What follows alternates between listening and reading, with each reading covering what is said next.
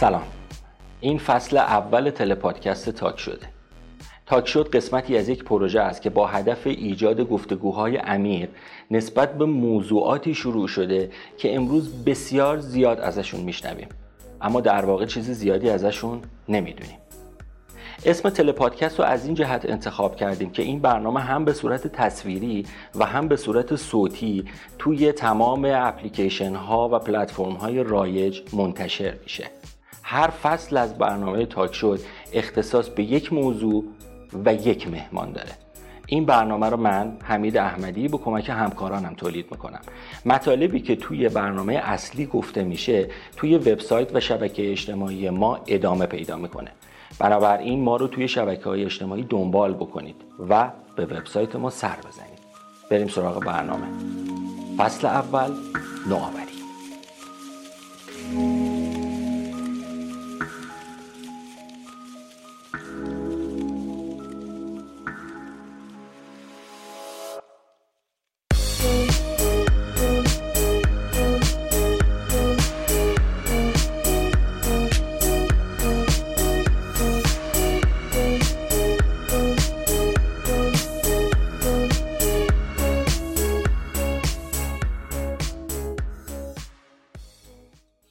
سلام این قسمت هفتم تلپادکست تاک شد و در واقع آخرین قسمت از فصل یک تاک شده که در مورد نوآوری صحبت کردیم. مباحث خیلی قشنگی رو مطرح کردیم. امروز می‌خوام بحث نوآوری رو یه ذره جنبندی بکنیم. بیشتر بریم به این سمت که کلا مسیر نوآوری چجوریه. چجوری می‌تونیم آدم نوآورتری بشیم چجوری می‌تونیم شرکت نوآورتری داشته باشیم و به سمت نوآوری حرکت بکنیم. خب همونجور که می‌دونید مهمان ما دکتر مهدی قائمینیا هستن. مشاور بین المللی نوآوری در ایران و در خارج از کشور مخصوصا در هلند تجربه خیلی خوبی دارن. به سایت سر بزنید بیشتر باشون آشنا بشید. آقای قائمینیا مهدی جان حالا ما این همه صحبت کردیم در مورد افسانه های نوآوری و تعریف نوآوری و تکنولوژی و کلی هم ایراد گرفتیم بحث هم کردیم با هم دیگه. حالا ممکنه سوال پیش بیاد حالا چجوری اصلا من می‌تونم به عنوان یه آدم یا به عنوان یک شرکت به عنوان یه سازمان به عنوان یه دولت یا حکومت چجوری می‌تونم توی مسیر نوآوری قدم بذارم حرکت بکنم؟ آدم در واقع نوآورتری بشم افکار نوآورانه تری داشته باشم تصمیمات نوآورانه تری بگیرم این رو لطفا بیشتر برای ما بگو. من سوال بعدیم این خواهد بود که شما این همه درس خوندین اصلا چیا خوندین که الان شدین کارشناس نوآوری؟ عرض سلام دارم خدمت همه دوستان. مخلصی شما سلام علیکید بلافاصله با پرسش های رگباری همراه شد. ما کلا اینجوری هستیم. رگبار این اوج هیجان و انگیزش شما رو نشون میده سلامت باشی. من سعی می‌کنم نیمه مثبت نیمه پر لیوان رو ببینم در واقع. به حال ممنونم از این همه انگیزه از این همه جدیت خب سوالی چی بود؟ سوال تکرار کنم آره. اولیشو بگو. چی جوری می‌تونیم نوآورتر بشیم؟ الان سوال خیلی است احتمالا. خیلی دوستان کار نوآورانه بکنن. چی کار کنن؟ با عنایت به این نکته که ما اینو کلا گفتیم حرکت در مسیر نوآوری یک مسیر تدریجیه. اصلا نمیشه همینجور فردا صبح ما باشیم بگیم حالا این قرص رو بخور این روش رو انجام بده این متد رو انجام بده. بعد میشه آدم نوآور یا به ایده نوآورانه می‌رسی چجوری میشه نوآوری رو در واقع لمسش کرد؟ چجوری میشه آدم نوآورتری شد چجوری میشه درصد کار نوآورانمون رو افزایش بدیم. می‌خواید نمی‌دونم شاید بهتر باشه که اول بریم سمت اینکه شما بگید اصلا تو دانشگاه این همه سال نه بذار با همون سوال اولت با همون سوال بریم جلو. منو یاد باش ماجری جوکی هست. میگن که یه دو سه نفر با هم دیگه کل داشتن که کدومی که از پرینتر بیشتر بتونن پرینت بگیرن. خب. حالا اون دو نفر اول یه چیز زدن پرینتر مثلا اولی 100 صفحه به هزار صفحه پرینت گرفت. سومی نشست و یه چیز زد. پرینتر همینجوری شروع کرد همینجوری مثلا چند ساعت پشت سر هم پرینت کردن و این حرفا. دوباره یه چیزی زد. یه پرینتر ترکید داغ کرد ترکید از بس پرینت کرد. گفتن چی زدی؟ گفت چی دفعه اول زدم تو گوگل چه خبر؟ دفعه دوم زدم دیگه چه خبر؟ این سوالی که شما کردی. یه مداری من رو برد تو اون فضا که چه خبر خلاصه. آره. خب در سوال خوبی بود. یعنی سوال می‌پرسم. چون ببین ما الان هم خیلی چیزا به نظرم اگر کسی این سیر بحث ما رو دنبال بکنه فیدبک هایی که می‌گیرم اینجوری خیلی خوب می‌فهمه که واقعا نوآوری واقعا مفهوم اصلیش چیه. یعنی حداقل اینکه از مفهوم رایج یه مقداری فاصله گرفته به مفهوم آکادمیک تر نزدیک شده به مفهوم صحیح تر نزدیک شده. یه ذره فکره شاید شکل گرفته باشه. از الان به بعد نوبت به کسانیه که حالا میگن آقا من به جدیت بیشتری می‌خوام مبحث نوآوری رو دنبال بکنم. حالا چه از نظر پژوهشی چه از نظر دانشی چه از نظر در واقع تکنیک و توانایی عملیاتی. به خاطر همین این سوال پرسیدم. خیلی هم نمی‌خوایم بریم سمت چیزا سمت اینکه الان ما یه سری فرمول بدیم شما رمان زیاد بخوان شما فلان. نه ببین ما می‌دونیم که از برایند افکار مختلفی که سالها جمع آوری شدن نوآوری شکل می‌گیره می‌دونیم تدریجیه. اما قطعا یه سری چیزهایی هست یه منش هایی هست یه توصیه هست به عنوان یه کسی که داره نوآوری کار می‌کنه و درگیر بوده با در واقع اج این صنعت کار کرده به نظر می‌رسه این می‌تونه یه سری توصیه هایی باشه که چراغ راه باشه. ما قطعا الان نمی‌تونیم به یه نفر بگیم که آقا بیا بشین فقط یه فیلم ببین تو بشو آدم نوآور. با اینو بارها گفتیم دیگه از تلاقی افکار از تلاقی دانش های مختلف که شما طی سالیان به دست آوردی یه ایده ای شکل می‌گیره. اصلا چرا راه دور بریم؟ واقعا همین تاک شد. برایند من گفتم توی قسمت معرفی. تاک شد برایند مثلا تئاتر رو کلاس گویندگی و تجربه هایی که من داشتم و وبلاگ نویسی و دغدغه و همه اینها امروز تبدیل شده به یه همچی برنامه که حالا با اون ایدئالش و اثرگذاریش فاصله زیادی هم تازه داره. بسیار عالی.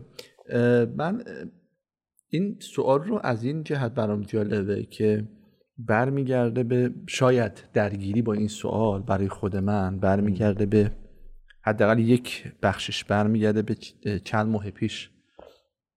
وقتی که پیج اینستاگرامی تک تاک هلند رو انداختم روی همین سوال یک سری در واقع استوریا به صورت highlight گذاشتم. الان دارم فکر کنم که شاید بعضی از این استوریا استوری باشه که اون موقع با همین ذهنیت اومد تو ذهن من و الان خوب باشه مطرح کردنش. سوال اول اینه که چرا باید نوآور بشیم اصلا؟ کاریه. واقعیت ماجرا اینه که نوآوری اشکال نداره نوآور نباشیم. میگم الان. من آره, آره من این آره. دکتر میگم شما فکر کنم جواب سوال من میگم خیالمون راحت شه بعد من توضیح بدم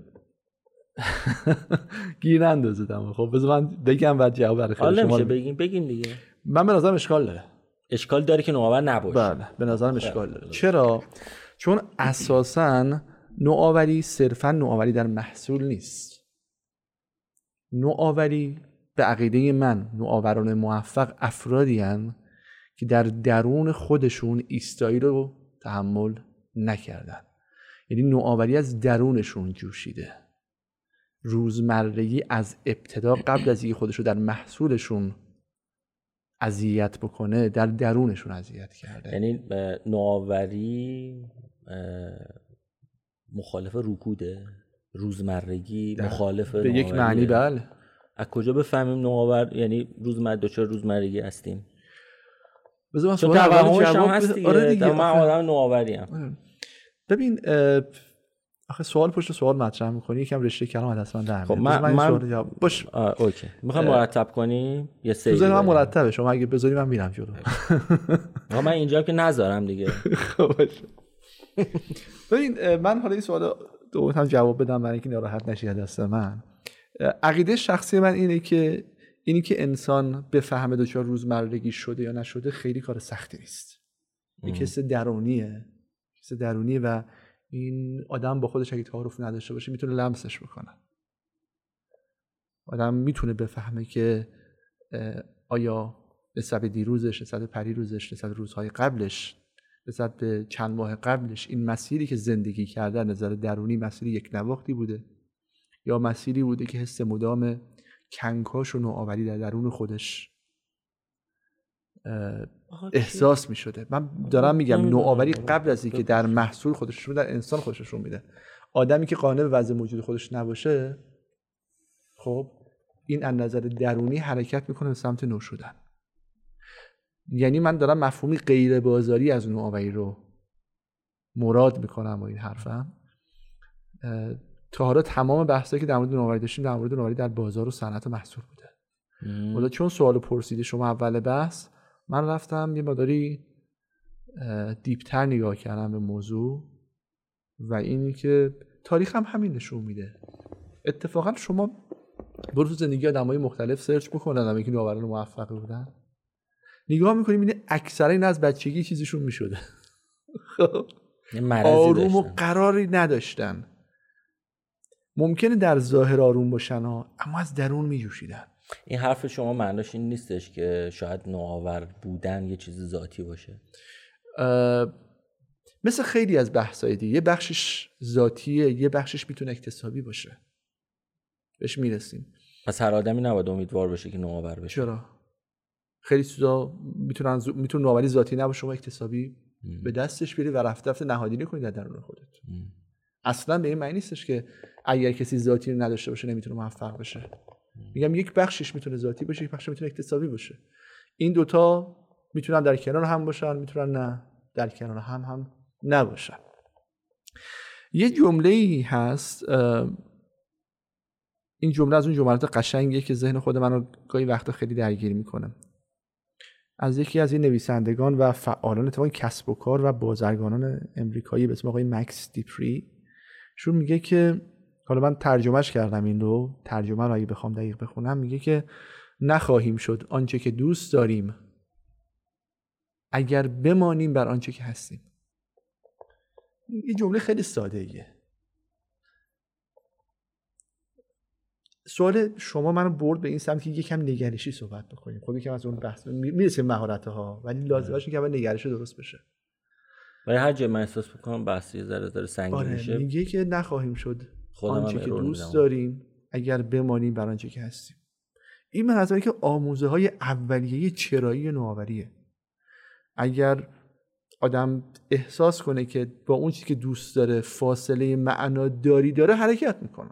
مشخصی لزوما از جنس پس محصول بازاری نبینیم ماجرا. چیز درونی ببینیم. یه جمله دیگه ای هست این جمله خیلی عجیبه. اینم گذاشتم توی پیج. از خانم هلن کلر. هلن کلر رو می‌شناسید دیگه. بله. از اون جمله که من وقتی خوندم شاید بگم ساعت ها و شاید روزها ذهنم درگیر بود. میگه که تنها یک چیز است که بدتر از نابینایی است.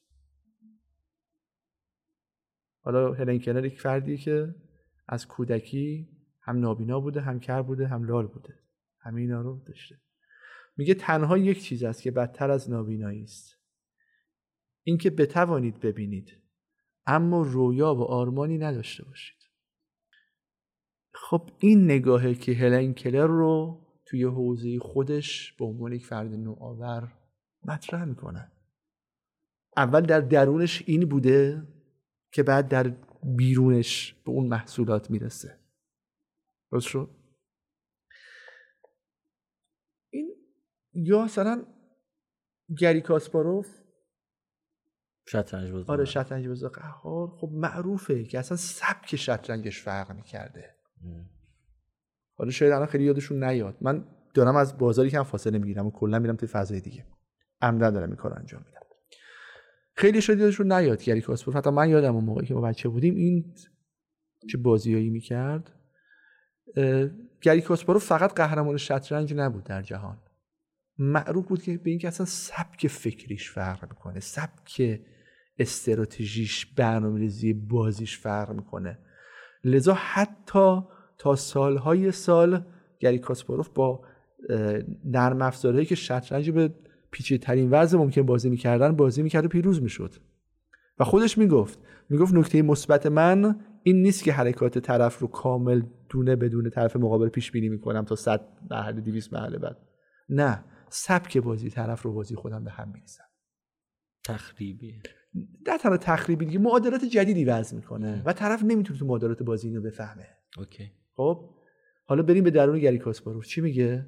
میگه خود را به, ج... خود را به چالش بکشید. جهان را به چالش خواهید کشانید. خود را به چالش بکشید. جهان را به چالش خواهید کشاند.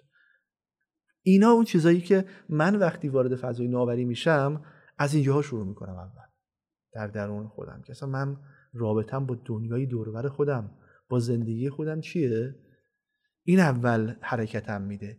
این تازه حرکتم دو تازه وارد بحث نوآوری در صنعت و محصول و وجه بازاری ماجرا میشم. جالبه که این نگرش فقط نگرش فردیش نیست یعنی بیا تو های بالا می بحث نگرشی موضوعیت داره. مثلا یه استادی داشتیم ما یه دوره ای بود یک آقایی بود به اسم فرانک پیلر استاد دانشگاه هاروارد آلمان میگم هاروارد آروته های آلمان. دوستان سرچ بکنن آروته ها RWTH یه دانشگاهی تو آلمان که فردی به اسم فرانک پیلر. توضیح نوآوری کار کرده. می‌خوام لول شخصی بیام تو لول یعنی الان بحث بحث چرایی نوآوری بود دیگه. در مورد لول شخصیش صحبت کردیم. می‌خوام بیام در لول صنعتی ماجرا یا شرکتی ماجرا. میگه که پرسش دنیای امروز دیگر این نیست که چرا باید نوآور بود. پرسش این است که چگونه باید نوآور بود. یعنی وقتی میاد تو بچه شرکت تو بچه بیزینس اونقدر قضیه بدیهی میشه که دیگه اون چرایی رو می‌ذاره کنار. یه سمت چگونگی؟ میایم تو لول اقتصاد. از لول صنعت میایم تو لول اقتصاد. خانومی هست به اسم ادیس ویدر. یکی از این فعالان کسب و کار مطرح دنیاست. میگه نوآوری موتور محرک رشد اقتصادی. تموم. موتور محرک رشد اقتصادی شون نوآوریه. میریم سمت آقای کریستنسن. چی میگه؟ میگه که اصلا معنی نداره توی دنیای امروز یک اقتصادی بدون اقتصاد نوآوری رشد کنه و موفق باشه. باز کریستنسن جمله عجیبی داره در مورد چرایی نوآوری میره تو بحث حکمرانی ماجرا. ببینید خیلی بحث جالبیه. میگه که اینو یادداشت کردم اینجا رو بخونم میگه نوآوری چیزی نیست که پس از حرکت جامعه به سمت اصلاح خیش از نقاط مختلف و حواشی آن رخ بدهد. یا در نقاط مختلف و حواشی دوباره بخونم. نوآوری چیزی نیست که پس از حرکت جامعه به سمت اصلاح خیش در نقاط مختلف و حواشی آن رخ بدهد بلکه نوآوری خود فرایندی است که منجر به اصلاح جامعه میگردد. این اون بحث نگرشیه. که قبل از که من برم سطح مهارت های نوآوری اول بسیارم تکلیفم رو با موضوع نگرشم به نوآوری چرایی نوآوری مشخص کنم. یه سوال حاشیه بپرسم. از مکاتب فلسفی فکری اقتصادی که امروز وجود داره کدوم یکیشون بیشترین پتانسیل رو برای حرکات نوآورانه دارن؟ کدوم یکیشون به این نزدیک دارن؟ اگر ساده و موجز پاسخ بدین ممنون میشه خواهش می‌کنم. من الان دارم مکاتب فلسفی رو فکر می‌کنم. فلسفی من سعی می‌کنم خیلی ورود نکنم چون که حوزه فلسفی ماجرا یه مقداری حوزه غیر تخصصی من میشه چون از فلسفه تکنولوژی میاد بیرون میره سمت فلسفه به معنی ایدئولوژیک ماجرا به معنی اون چیزهایی که با رابطه انسان هستی معنی داره. میام سمت مکتب اقتصادی. مطرح فردی که الان اسمش تو این حوزه میاد و اعتقاد دارن که به یک معنی پدر اقتصاد نوآوری بوده. فردی به اسم شومپیتر یک اقتصاددان مشهور اتریشی بوده که مفهومی به اسم Creative Destruction رو موقع مطرح می‌کنه. آقای کلی کریستنسن بعدها تو حوزه Disruptive اه، به زعم خودش خیلی های دیگه. شومپیتر شومپیتر بله. یه کتابی هست تحت این عنوان شومپیتر پیامبر نوآوری. اگر عنوان کتاب دقیق تو ذهنم باشه انگلیسیش The Prophet of Innovation. یه همچین چیزی بایست باشه. یه چیز جالب بگم. انقدر شومپیتر رو شما به عنوان مک- یعنی یه اقتصاددان می‌شناسین که مروج یک طرز فکر و یک روش منش فکری بوده. جالبه که ما, ما, ما یه سایتی داریم مثل ویکیپدیا به نام ویکی فقه خب جالبه که برای جوزف شومپیتر چیز در page داره. بله. یعنی کاملا میره توی اون عرصه قرار. بله بله. اه، شومپیتر به خاطر اینکه افکار اقتصادیش افکار زیربناییه و توی مکاتب مختلف حتی ادیان مختلف هم مورد استفاده قرار گرفته. یعنی چه تو دین مسیحیت چه حتی تو اقتصاد آزاد اقتصاد لیبرال چه حتی تو مثلا روی کرده حالا در داخل کشور ما به طور خاص مثلا به سمت از نگاه اسلامی مثلا سعی می‌کنم به جامعه اسلامی و اقتصاد در جامعه اسلامی نگاه بکنم. حالا من البته وارد بحث اقتصاد اسلامی این حرفا نمی‌خوام بشم که اصلا داریم نداریم اصلا بحث من اینا نیست. می‌خوام بگم تو اون فضاها که. میره بحثا می‌بینیم که میرن سمت شامپیتر آدم عجیبی بوده. خیلی آدم عجیبی بوده. زندگی عجیبی هم داشته. و این کتاب The Prophet of Innovation اگه اسم کتاب رو درست ذهنم باشه حالا شما که داری سرچ می‌کنی هم ببین. یه کتاب خیلی قطوریه. فکر کنم بالغ بر 6700 صفحه است. و نصف اول کتاب زندگی نامه یعنی زندگی شومپیتره که اصلا بچگی چجوری بوده. چی بود اسم کتاب؟ The Prophet of Innovation. پیامبر نوآوری. okay شما ادامه بدین. خواهی من search کنم ببینم؟ مطمئن بشم؟ من- می‌خوام برم تو page خودش هست قطعا search بکنم هست. خودش ننوشته این کتابو. در موردش search بکنم هست آره. ده نداره من اون دیدم Prophet of Innovation. خب توماس کی مکرو. مکرو. بله بله. دوستانی که علاقه دارن که می‌خوان اقتص... اقتصاد نوآوری رو بفهمن یکی از کتابایی که یا بهتر بگم یکی از افرادی که توصیه میشه در موردش کار بکنن آقای شون پیتره. من یک بخشی از جواب یک بخشی از سوال شما رو الان دادم. خب که چیا بخونیم یکیش همینه. حالا می‌رسیم به اینکه چیا بخونیم. من اول سعی کردم برگردیم آره، سر اینکه ما, ما گفت فرایند درونیه و من گفتم اول نگرشه. و- اول نگرشه. من اصلا بدونم چرا نوآوری. خب؟ و حتی اونجایی هم که گفتم سوال چرا یا نوآوری نیست بلکه چگونه نوآور شدن بازم اون نگرشه نگرشیه. میگه دیگه اونقدر چرا یه نوآوری بدیهی شد. دیگه اینو نپرس از من. از این سوال از این به قول این سریاله بود از این افعال معکوس. یه همچین طوریه. خب؟ که دیگه از چرایی اینو بشه اونقدر بدیهیه به دلایل مختلف که دیگه نباید بپرسیم. این ما اگر این بحث نگریش رو با خودمون حل بکنیم اون موقع تازه راه میفتیم میریم سمت اینویشن. شما لازم نیست حتی زندگی آدمای بزرگ هم سرک بکشی. تو همین جامعه خودمون توی همین اکوسیستم نوآوری توی همین اکوسیستم استارتاپی میری می‌بینی اونایی که شرکت های نوآورانه موفق داشتن باز میری اینا می‌بینی که این آدمایی که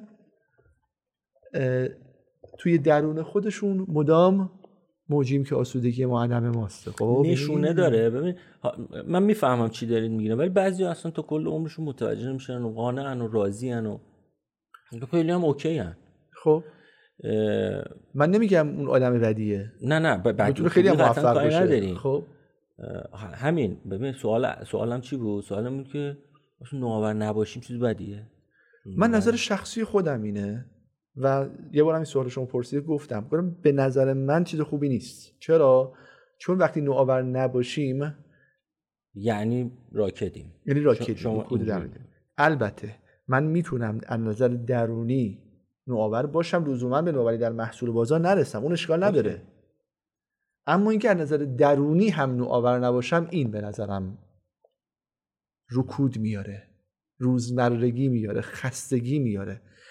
ما چرا می‌بینیم که گاهن آدم هایی که کجا رفت بحث ما؟ با؟ بله. ما چرا می‌بینیم آدم هایی که گاهی وقتا خیلی پول دارن و خیلی ثروتمندن و خیلی در ظاهر همینچون اوکیه دچار افسردگی میشن؟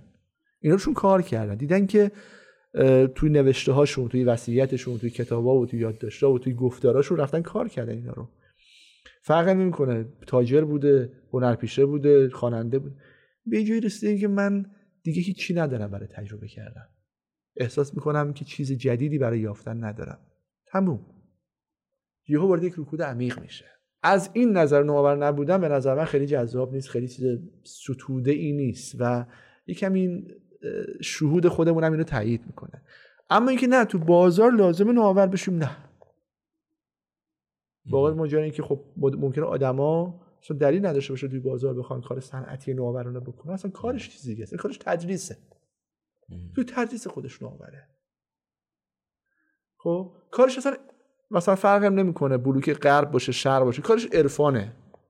از تبت و چین بگیر تا سرخپوستای امریکا اصلا می‌بینی از دنیا به یک تکنانی و جو, جو و گندانجویی دانی گندمی بسنده کرده ولی در درون خودش مدام نو شدن رو داره تجربه می‌کنه. یا مثلا کارش ورزش رزمیه مثل آقای بروسلی که اومد قبل از که وارد فیلم بشه خب قبل از وارد صنعت سینما شدنشون مطرح شد به خاطر ابداعها. هم فیلسوف بود عارف فیلسوف بود. فیلسوف. آره. هم اومد توی ورزش رزمی شروع کرد سمت یک سری سنت شکنی ها و ترکیب ها و آوردن حرکت جدید. نوآوری بعدیش این بود که ورزش رزمی وارد سینما کرد. نوآوری بنیادینش این نبود. تو خود ورزش رزمی از کسایی که آقا بحث امروز خیلی جالب شد. اصلا وارد فضای دیگه شدیم. کسایی که روی بروسلی کار کردن میگن که یکی از ویژگی که این آدم داشته این بوده که حالا ما مثلا اینا رو نمی‌دونیم ما بروسلی رو سطحی داریم. میگه اینی که این توی, توی تمامی مبارزاتش به, کم، به اجرای کمترین فن در کمترین زمان ممکن بسنده می‌کرده. چالشه دیگه. و در کوتاهترین زمان ممکن حریف شکست اون موقع چینیا با هم مبارزه می‌کردن گاهی وقت مبارزاتشون داخل رینگ به نیم ساعت یک ساعت می‌کشید. باورتون نمیشه؟ نیم ساعت یک ساعت داره مبارزه می‌کنن. برای چی نیم ساعت یک ساعت؟ می‌رفته سی ثانیه میاد بیرون. خب؟ نگاهش یک نگاهی متفاوتی در زمینه ورزش رسمی بوده چه بازار داره؟ حتی قبل از سینما که رفتی نداشته. تو هنر هم همینه. کسانی که می‌خوان با زندگی بروسلی یه ذره آشنا بشن به نظر می‌تونن برن زندگی استادش هم آقای ایپ. بله مثل ایپ. آره. یه سگانه هست تو سینما ایپ من سینما سینماییه ولی یکم نظرم آره یکم داستانهاش آره. مطالعهش می‌تونه آره داستانهاش افزودنی زیاد داره آره و خب یه حالت افسانه طور سعی کردن بسازن ازش ولی خب بله شخص مثل جمون که خب بله. وجود داشته ولی خب داستانی که ساختن نازل کرد داستان می‌تونست خیلی ذره آره عمیق‌تر باشه آقای ایپمن هم وجود داشته استاد بروسلی بوده و حالا ایپمن هم در زبان خودش جالبه که اینا جزء افراد نوآور درش بوده حالا ممکن دوستان بگن که آقا تو که جلسه اول گفتی نوآوری یعنی ارزش ایجاد چیز ایجاد ارزش متمایز ملموس در بازار. اینو گفتی. الان داری میگی لازم نیست بازاری باشه. اینا با هم در تناقض هست یا نیست؟ ممکنه بپرسن دیگه. جواب اینه که نه با در تناقض نیست. به خاطر اون موقع تو پارادایم بازار داشتیم صحبت می‌کردیم. توی پارادایم بازار صحبت که می‌کردیم منظورمون اون بود. الان داریم میگیم لازم نیست به عنوان یک فرد وارد پارادایم بازار بشوی. مادامی که وارد پارادایم بازار نشدی می‌تونی وارد به صورت ویژگی شخصیتی تجربه بکنی. اگر وارد بازار شدی اونجا دیگه اون تعریف موضوعیت پیدا می‌کنه. باز شد؟ خب. این یک مقدمه طوری فکر کنم مقدمه اسمش میشه گذاشت آره. یک بحث یه ذره می‌خوایم از درون بیایم بیرون دیگه. از درون بیایم بیرون. آره خب. از درون بیایم بیرون. یه استراحت بکنیم استراحت بعد برمیگردیم.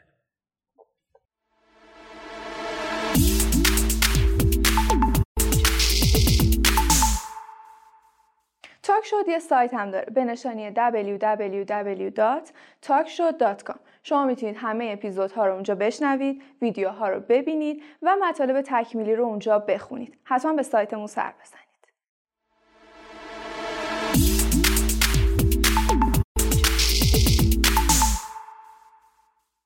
پس نوآور شدن یه فرایند درونیه. یعنی اول ما باید از درونمون این فرایند نوآور شدن رو داشته باشیم و این یه چیزیه خلاف روزمرگی.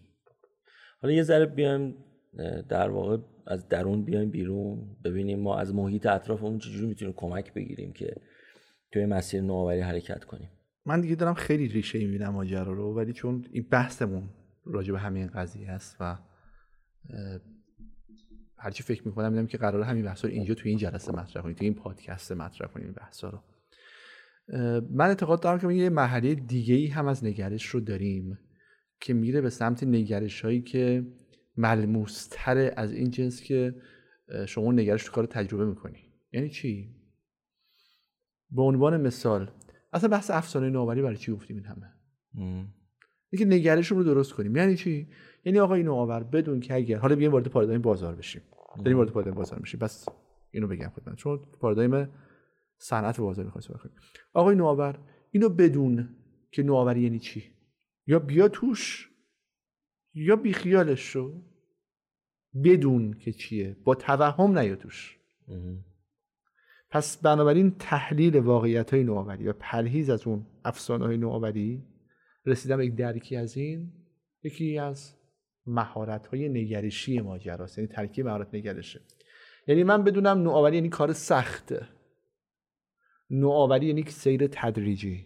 اینا رو به خودم باید حل بکنم. نوآوری یعنی گریز از ترس. خب. یک جمله داره آقای بسیار جورج کانتر اینو میگه میگه که نوآوری های بزرگ تنها هنگامی محقق میشن که آدم ها حراس از انجام کار به روش متفاوتی کنار بذارن. اینا رو بس بدونم. و تکلیف خودم اینا مشخص بکنم. اینا از اون شاخص های دم دروازه ای ماجران دم دروازه چک می‌کنن. آقا تو اینو داری بیا تو نداری نیا تو. از اون جنسه. یعنی اگه اینا رو قبول کردی آره. اگر قبول کردی تازه بیا سمت مهارت کاربردی ترا حلول یک باره ولش کن. یادت صحبت کردیم در بله. مورد ماجرای حلول؟ اپیفنی رو گفتیم که یعنی من فکر کنم یهو ایده میاد تو ذهنم. اول اینا بس حلش می‌کنیم بعد بیای تو. یه قدم بریم جلوتر حالا. یه قدم بریم جلوتر. نوآوری چون با وجود انسان سر کار داره و وجود انسان دو بعد داره. یک بعدش بعد عقلانیه یک بعدش بعد عاطفی احساسیه. نوآوری با هر دو مقوله سر و کار داره. با هر دو بعد درگیره. یعنی اینکه شما نمی‌تونی بگی که من فقط نوآوری رو منطبق می‌کنم با منطق ریاضیاتی ذهنی و کاری خودم. بود مهندسی. این بود مهندسی و عقلانی ماجراست. بخوای نخوای نوآوری با بود احساسی شما هم سر و کار داره. و شما اگه می‌خوای نوآور خوبی بشی باید در هر دو بعد پیش بری. و یعنی میشی یک بعدی. هرچند من اعتقاد دارم در عملم آدم هیچ موقع نوآوری یک بعدی نمیشه. بعد دوم خودش رو غلبه میده. ولی به هر حال ضعف داره تو اون بوده.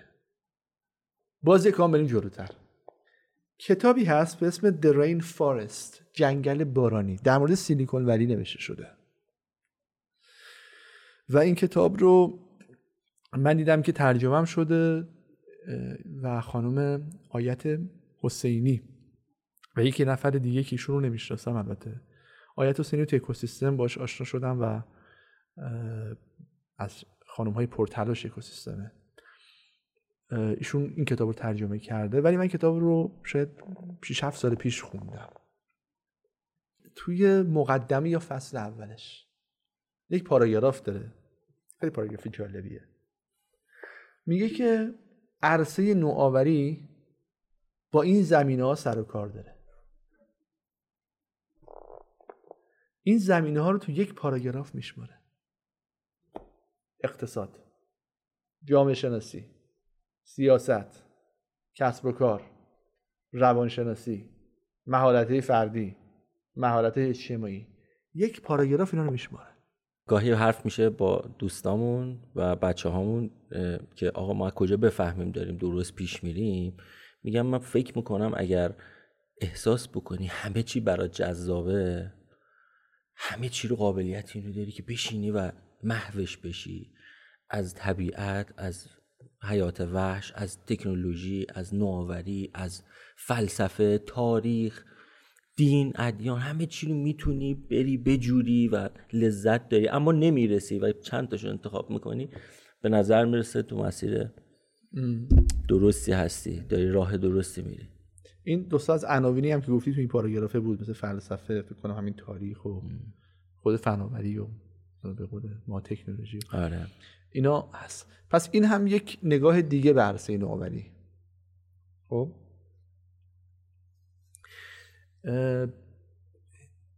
حالا باز بیایم کم کاربردی تر نگاه بکنیم. منم لول به لول میام جلو. که من تکلیف خودم باز با اینا مشخص بکنم. سوال آیا به من قائمینی یا بگم می‌خواهی نوآوری بخونی یا نوآور موفقی بشی باید همه اون یک پاراگراف رو برم سمتش؟ نه. بحث و این نیستش همه برن سمت کل اون موضوعات اون پاراگراف. یه آدمایی مثل من بیکارن میرن سراغ زمینهای مختلف. یه آدمایی که حالا یه کمی پرکارترن شاید نرسن همه اینا رو برن. بحث من بحث اینه که بدونی ماجرا. چقدر وسیعه و چند بعدیه و اونقدری که علاقه داری بری و به قول شما بجوری ماجرا رو. بس شد. خب. حالا بیایم سمت یک سری ویژگی های مهارتی. کتابی هست از کریستنسن فقید. خیلی کتاب خوبیه. به اسم دی ان ای نوآوران. The, Innovators DNA خب. و اونجا اینا اومدن راجع به لایه های مختلف مهارت های نوآوری صحبت کردن. به یک سیاق دیگه این مهارت ها رو اونجا بیان کرده. میگه که اولین ویژگی افراد نوآور اینه که همون بحثی که داشتیم اینجا هم گفته که سرش درد می‌کنه آروم بگیره. خب؟ قانع به وضع موجود نیست. ایشون تعبیری به کار می‌بره تحت عنوان کارش اینویشن یعنی شوق نوآوری. خب؟ و میگه این تو دو لایه قابل بحثه یک قانع نشدن به وضع موجود. به عبارت بهتر به چالش کشیدن وضع موجود. باز من این رو واژه انگلیسی رو میگم دوستا خواستم برن سرچ کنم challenging the status quo. اصطلاح status quo یعنی وضع موجود challenging the status quo. دومیش taking smart risks. یه ریسک پذیره ولی هوشمندانه. بیگودار همچین به آب نمی‌زنه. یک ریسک پذیری هوشمندانه داره. پس میگه این لایه اول. در لایه دوم اونجا وارد مهارت رفتاری میشه تازه. میگه چهار تا ویژگی دارم. Behavioral behavioral. قبلیه میگه رفتار نبود. نه دیگه قبلی گفتم باز چیز بود. منتالی. آره، نگرشی بود. دومی یکم تلفظش behavioral skills. این واژه انگلیسی خود خیلی وقتا. Behavioral skills. آره. با لحجه فارسی بخوایم بگیم شاید راحت تر باشه behavioral skills. Behavioral skills. یاد مکسمینی افتادم چی؟ When I go to the bank they give me loan. ما یه رفیقی داشتیم. ایشون خب فکر کنم یه ذکر خیرش شد. تو گوگل الان. وقتی چند وقت صحبت می‌کردیم با هم دیگه همین آنلاینش صحبت می‌کردیم. خب فارسی صحبت می‌کردیم با هم دیگه. بعد گفتم که آره محمد با هم یه اگه موافقی صحبت live بریم این حرفا. گفت کجا؟ تو اینستاگرام؟ گفتم همون اینستاگرام. چرا میگه اینستاگرام داریم حتی این اینستاگرام.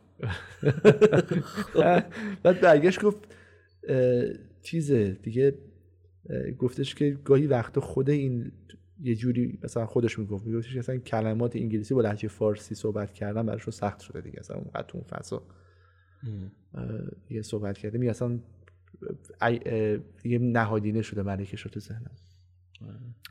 استادی داشتیم می‌گفته که. آره. همه چی رو درست می‌گفته. به گوگل که میزیم میگو گوگل. گوگل. آره گوگل. بچه برید توی گوگل کنید این هست واقعا قصدی هم ندارن کسایی که حالا بعضی که کاری ندارن افه‌ش رو میان ولی یه شوخی بکنم. آقای جواد رضویان توی که از این بحث تنزش می‌گفت طرف رفته ترکیه برگشته. کل رفت و برگشتش با تایم حضور در هواپیما 48 ساعت بیشتر نشده برگشت رش می‌زنه.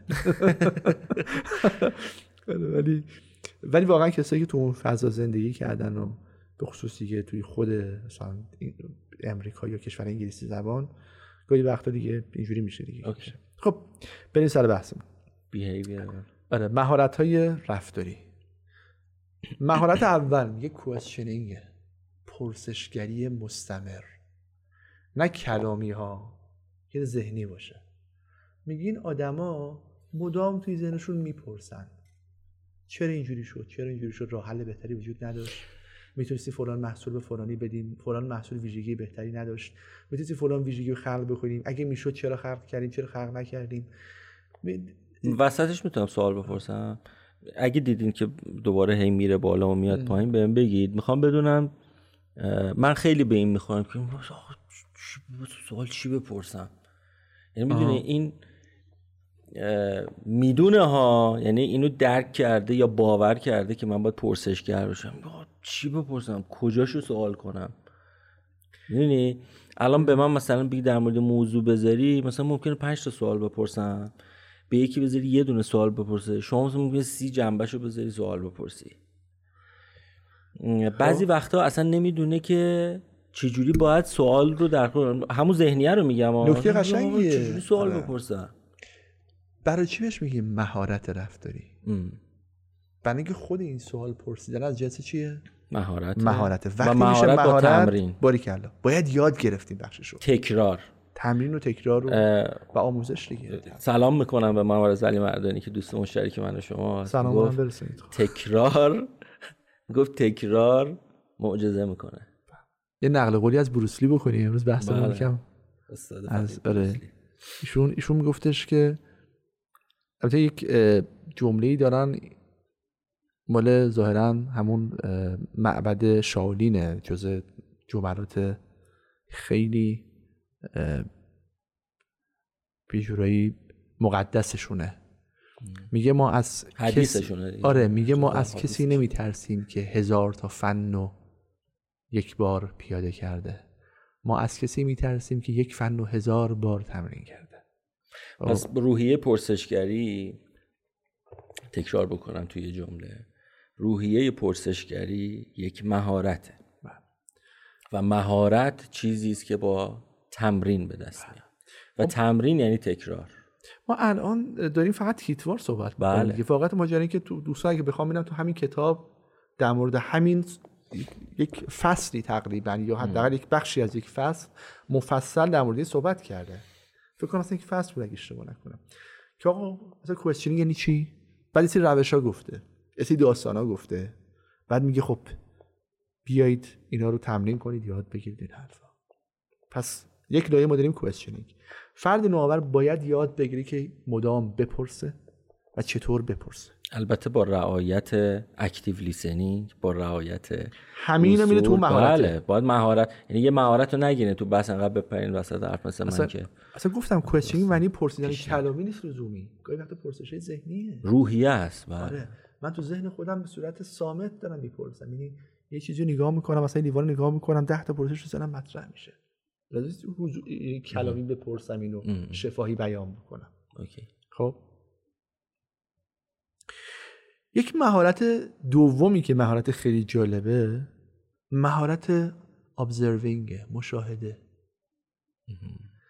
ایشون میگه نه تنها پرسشگری مهارته مشاهده هم مهارته من یاد بگیرم کی چه چیزی رو از چه زاویه ای مشاهده بکنم برای اینکه یه تفاوتی بذارم که شنونده و بیننده متوجه بشن ما یه دیدن داریم یه مشاهده کردن داریم.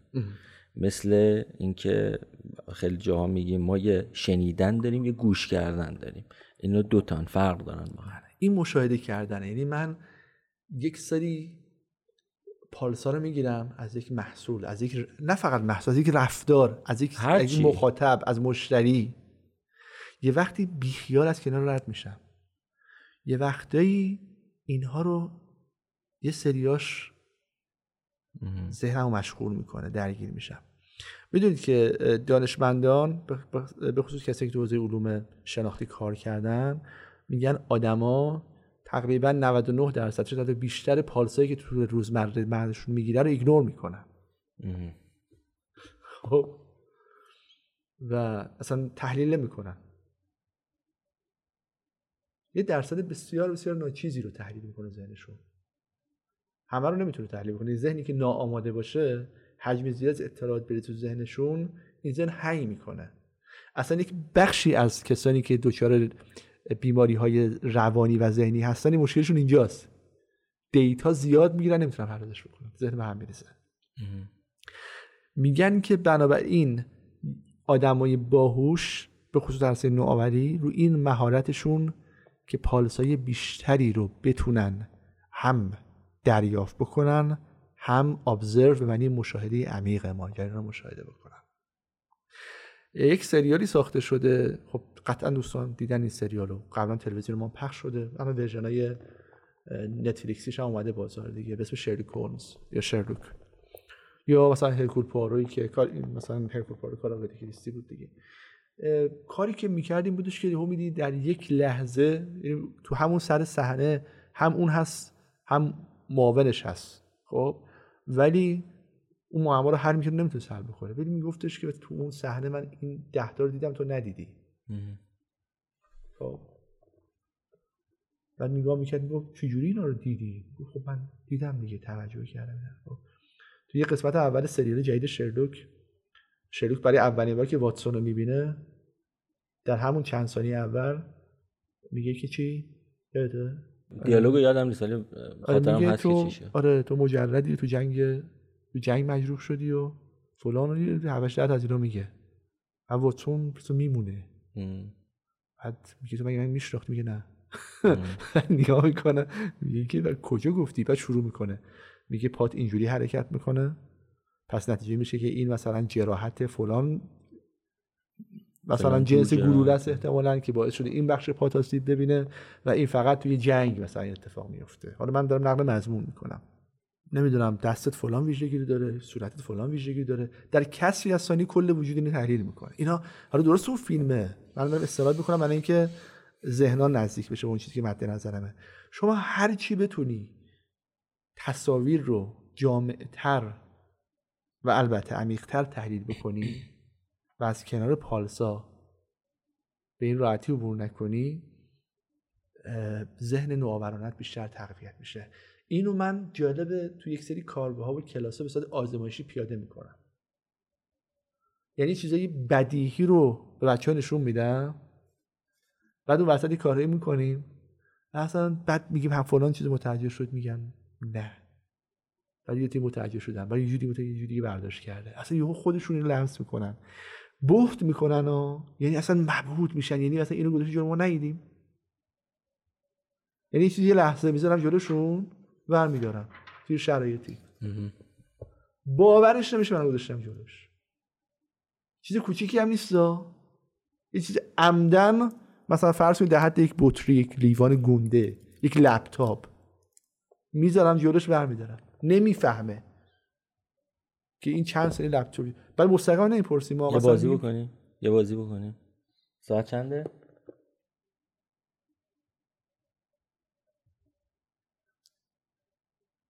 ساعت چند؟ ساعت چند اینجا؟ آه. عدداش فارسی بود یا یونانی؟ بگم فا... اه، عدداش عدد بود یا یونانی؟ عدد. خیلی نمی‌تونم بگم. اه. خیلی اون لحظه نمی‌دونم ندیدیم. بر ذهن ساعت رو می‌خونه ها. آره. خیلی خیلی کیس قشنگی بود ممنون کرد ذهن ساعت رو می‌خونه ساعت هم دقیق میگه. حدیشون کامل جواب داد. ولی ببین ساعت رو پردازش کرده. اون کاراکتری که تایپ شده رو نگرفته. تازه این ریزه. دارم میگم لپتاپ می‌ذاری جلوش 5 دقیقه میمونه جلوش و برمیداری و متوجه نمیشه. بله. خب یه کاری عجیب و غریب. اصلا یه داستانی که خیلی جالبه. یعنی بعدا آره. حالا میشه بعدا یه, یه, یه, پیاده کرد. یه, یه سری معما وجود داره. اینو امیر سلامتی یادم داد. به نام استریت تینکینگ تفکر مستقیم فکر می‌کنم.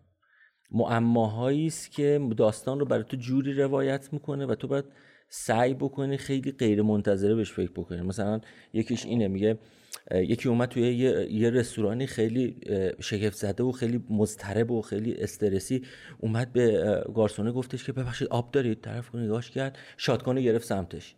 بعد گفت خیلی ممنونم. رفت. چرا؟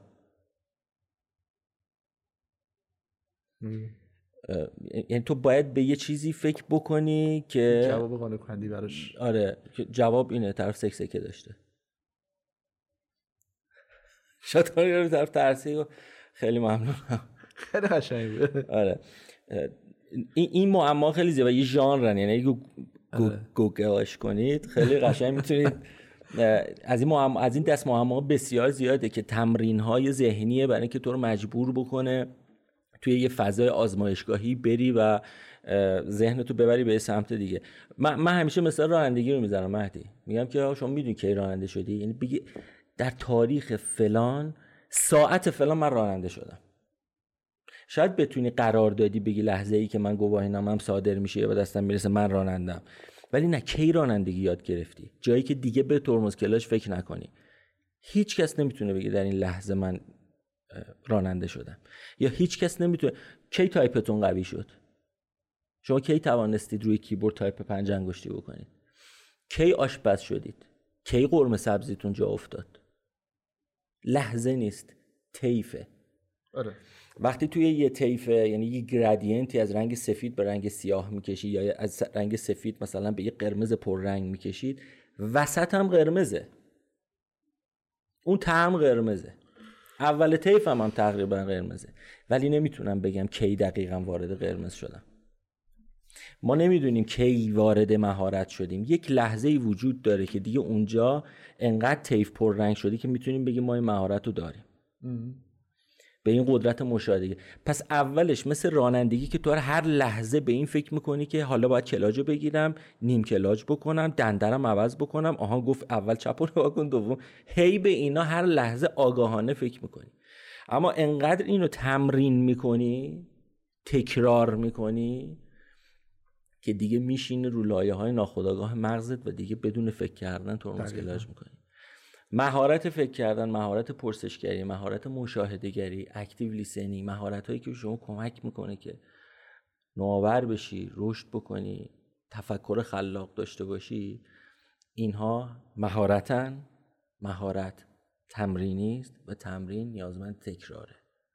پس اوایل کاملا شما باید آگاهانه زور بزنی که بتونی سوال طرح بکنی. دیگه به یه جایی می‌رسی که سوال ها خودش مطرح میشه. ببین مثال خوبی زدی. من یک دوتا مثالم بهش اضافه بکنم. آن راستی از امیر سلامتی گفتی. امیر واقعا جزو بچه های خلاق تو عرصه هم انیمیشن بود هم عرصه طراحی بازی. دیگه. واقعا خب؟ یکی از علاقه مندیاش این معمای آره یه وقتی واقعا میشه به چیزایی فکر چیزایی تو ذهنش بروز می‌کرد که مثلا من خودم تعجب می‌کردم که در کجا آوردی امیر. هرچند جز دوستانی بودش که متاسفانه از ایران اخیرا رفتن. نمی‌دونستم. آره همین چند روز پیش یک گپی باش داشتم اتفاقا. همونجور شاد و شنگول و بگو بخند و شوخ طبع خیلی چند سالشه؟ بود.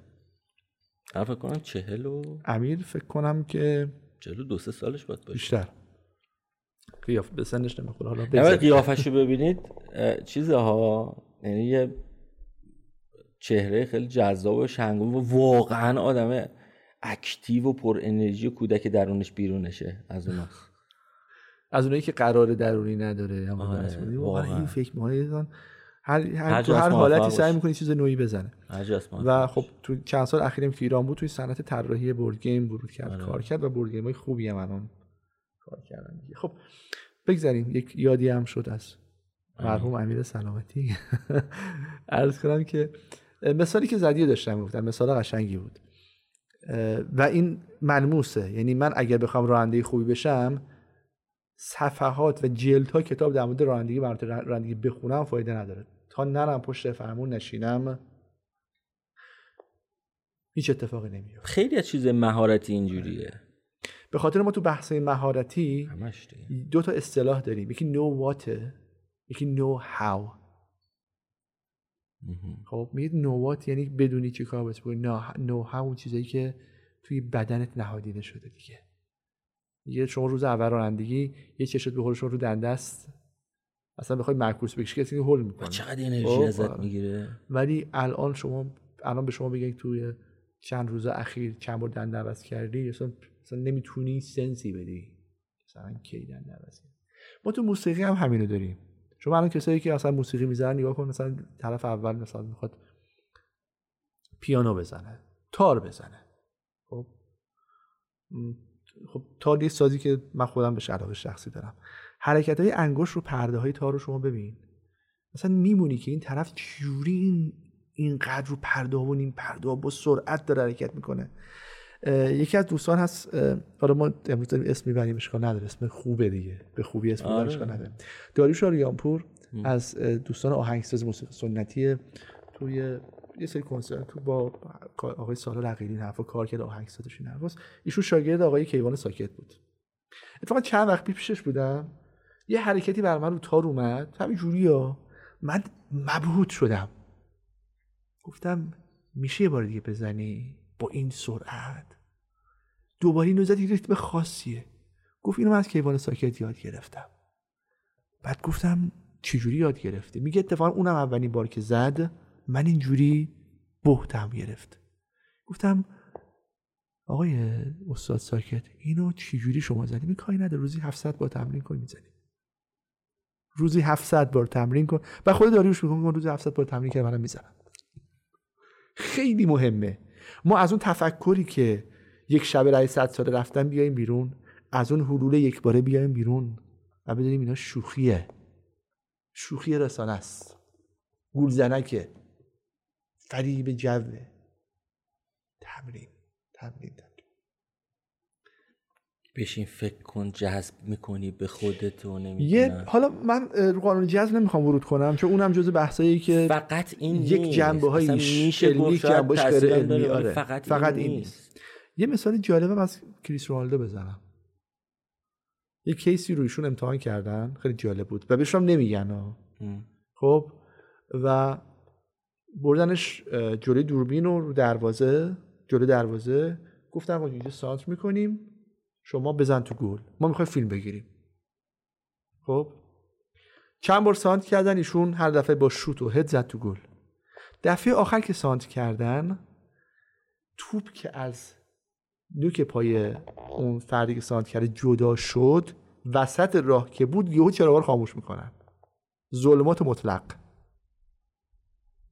و رونالدو می‌زنه تو گل تو اینو روی فوتبالیست های حرفه‌ای دیگه امتحان کردن. اونا نمی‌تونن بزنن. نه رو ناشیاماتو را. روی یک سری فوتبالیست حرفه‌ای دیگه امتحان که نمی‌تونن بزنن. فیلم مستند 60 می‌تونم برم ببینم میگه که چی زدی؟ اون اصلا یهو بهت می‌کنن. خودشونا برقی قطع میشه یهو فکر می‌کنن که اتفاق عجیبی افتاده. اصلا رونالدو به اینم فکرم نمی‌کنه که چرا برق قطع شد. خیلی جالبه ها. غیر از مهارتی که مسیر توپ رصد می‌کنه این یک مهارته تو خاموشی مطلق. مهارت عمیقترش اینی که ذهن به این فکرم نمی‌کنه که برق قطع شد. قطع شد که قطع شد. بزن. می‌زنه. تسلط رو شما با کدوم متدی مغز می‌خواد مسیر توپ پردازش می‌کنه؟ جز تمرین. جز تمرین. یا کاری که آقای گل معروفی که رونالدینیو زد با یه نیم برگردون خیلی خاصی معروف شد گل های تاریخ فوتبال شد که بارها و بارها به بازیکنای فوتبالیست حرفه‌ای گفتن که ما اینجوری سانت می‌کنیم تو اون زاویه محاسبه کردن بزنید نمی‌تونن بزنن. ایشون زد. بدون هیچ تمرینی. کسری از ثانیه توپ اومد تو اون یک برگردون عجیب و غریبه. کسی که فوتبالی هم می‌دونن یک حرکت خیلی عجیب و غریبی که کسی از مغزی بزن می‌زنه. مال تمرینه. شاید اون حرکت رو به هیچ عنوان تمرین نکرده باشه. به مجموعه از تمرین ها و مهارت ها ذهن و بدن در اصطلاح سینک شده هماهنگ شده. تو کسری از ثانیه می‌دونه کدوم حرکت رو بزنه. این میشه یک نوآوری موفق. لذا شما وقتی میری بیل گیتس رو تحلیل می‌کنی وقتی میری ایلان ماسک رو تحلیل می‌کنی وقتی میری استیو جابز رو تحلیل می‌کنی با این ذهنیت بس تحلیل کنی. اینا ذهنشون اینجوری داره کار می‌کنه. فکر نکنید مثلا همینجوری حالا یه آدمی که یک ذریب هوشی داره حالا نه. اونقدر از این مغزش کار کشیده. اونقدر تمرین کرده در کسری از ثانیه ده ها برابر پارسایی که ما ذهنمون دریافت می‌کنه دریافت می‌کنه و در دایه عمیق تحلیل می‌کنه. بخش عمدهش ناخودآگاهه. این میشه مهارت ابزروینگ مهارت مهارت بعدی هم که میاد باز تو همینه. اوکی. مهارت بعدی. مهارت ادامه داره. یه استراحت بکنیم برای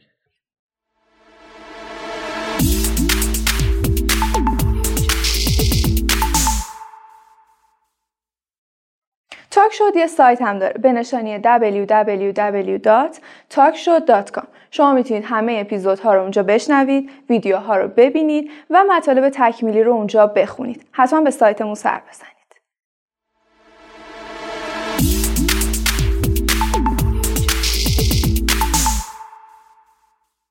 خب بریم مهارت بعدی هم صحبت کنیم. مهارت بعدی که که مطرح می‌کنه مهارت networking. خیلی مهارت در ظاهر پیش با افتاده. میگه فرد نوآور بس مهارت network ش بره بالا. چرا؟ فکر بین چرا؟ نمی‌دانم. میگه که فرد نوآور این مهارت رو بس داشته باشه که از ذهن بقیه هم بتونه استفاده بکنه. از کلامشون حرفشون ایده هاشون حتی پالسای ناخودآگاهی که میفرستن. هرچی networking ت بالاتر باشه تو به ذهنها و ذهنیتهای متنوع تری دسترسی داری. و تنوع در دسترسی یعنی ارتقای سطح قابلیت نوآوری. داخل پرانتز یه به ذهنم اومد اینو بگم بد نیست.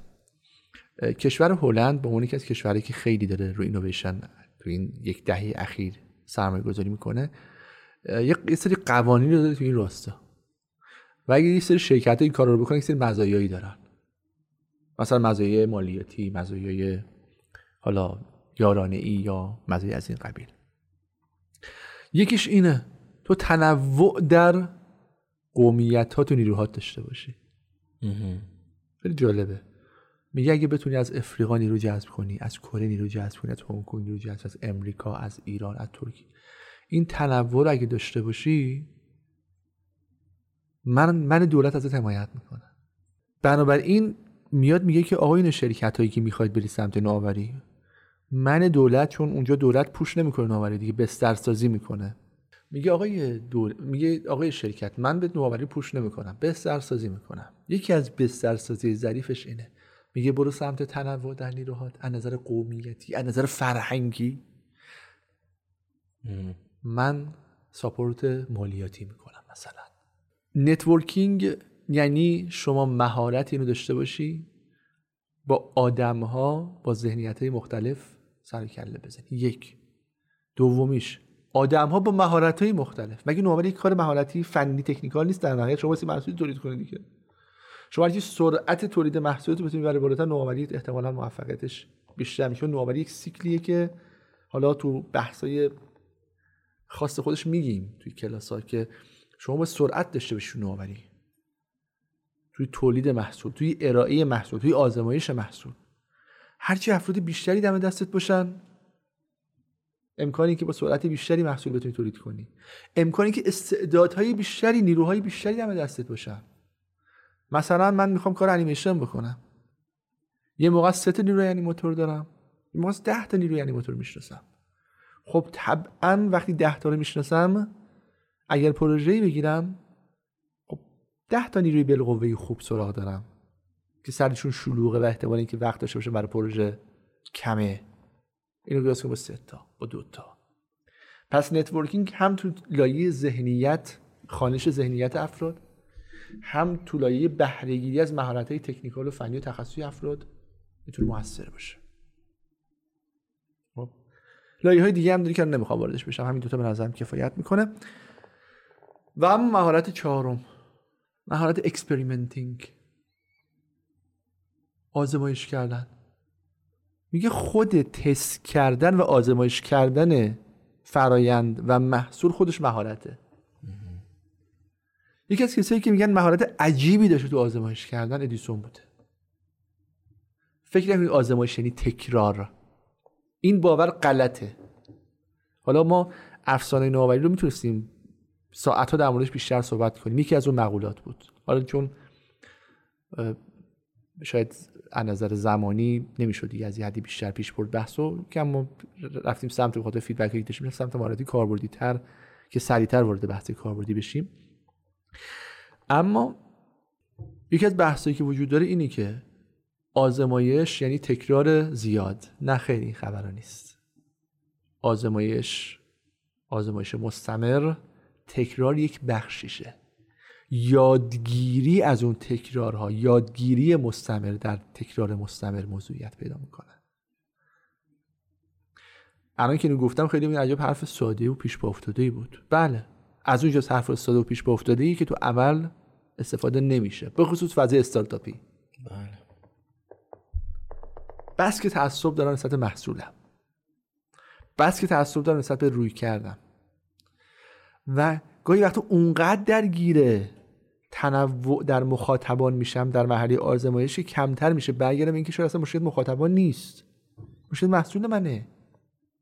مشکل روش آزمایش منه که دارم نتیجه نمی‌گیرم.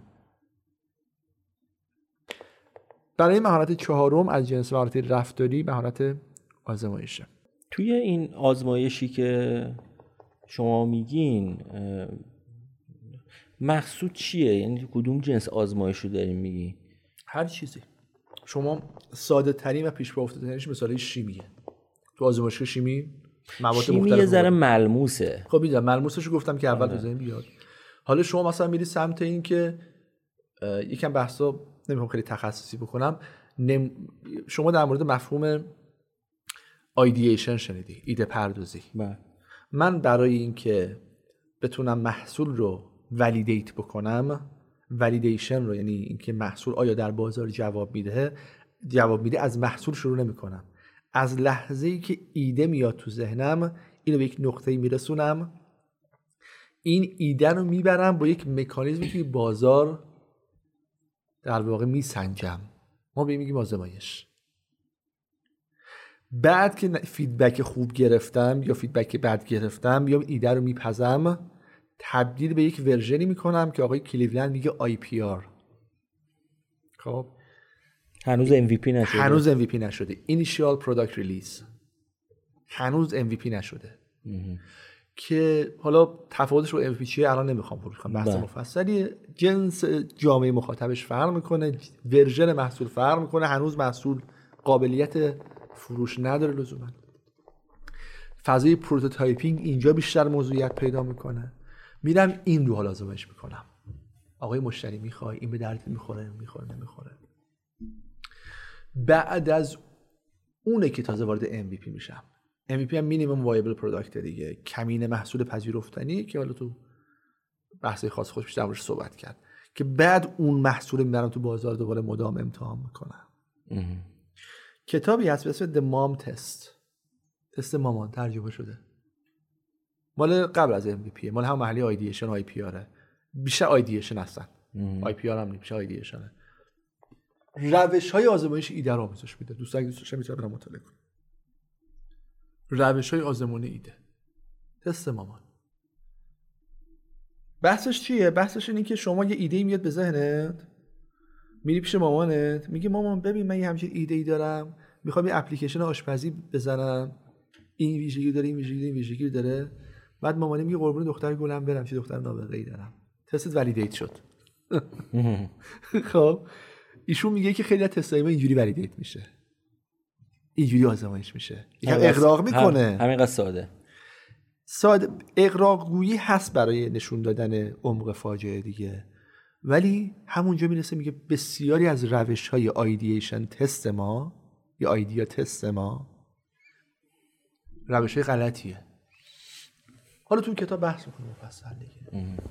اصلا چه جوری تست بکنیم این که مهارت خاص باشه. خیلی مهارت پیچیده ایه.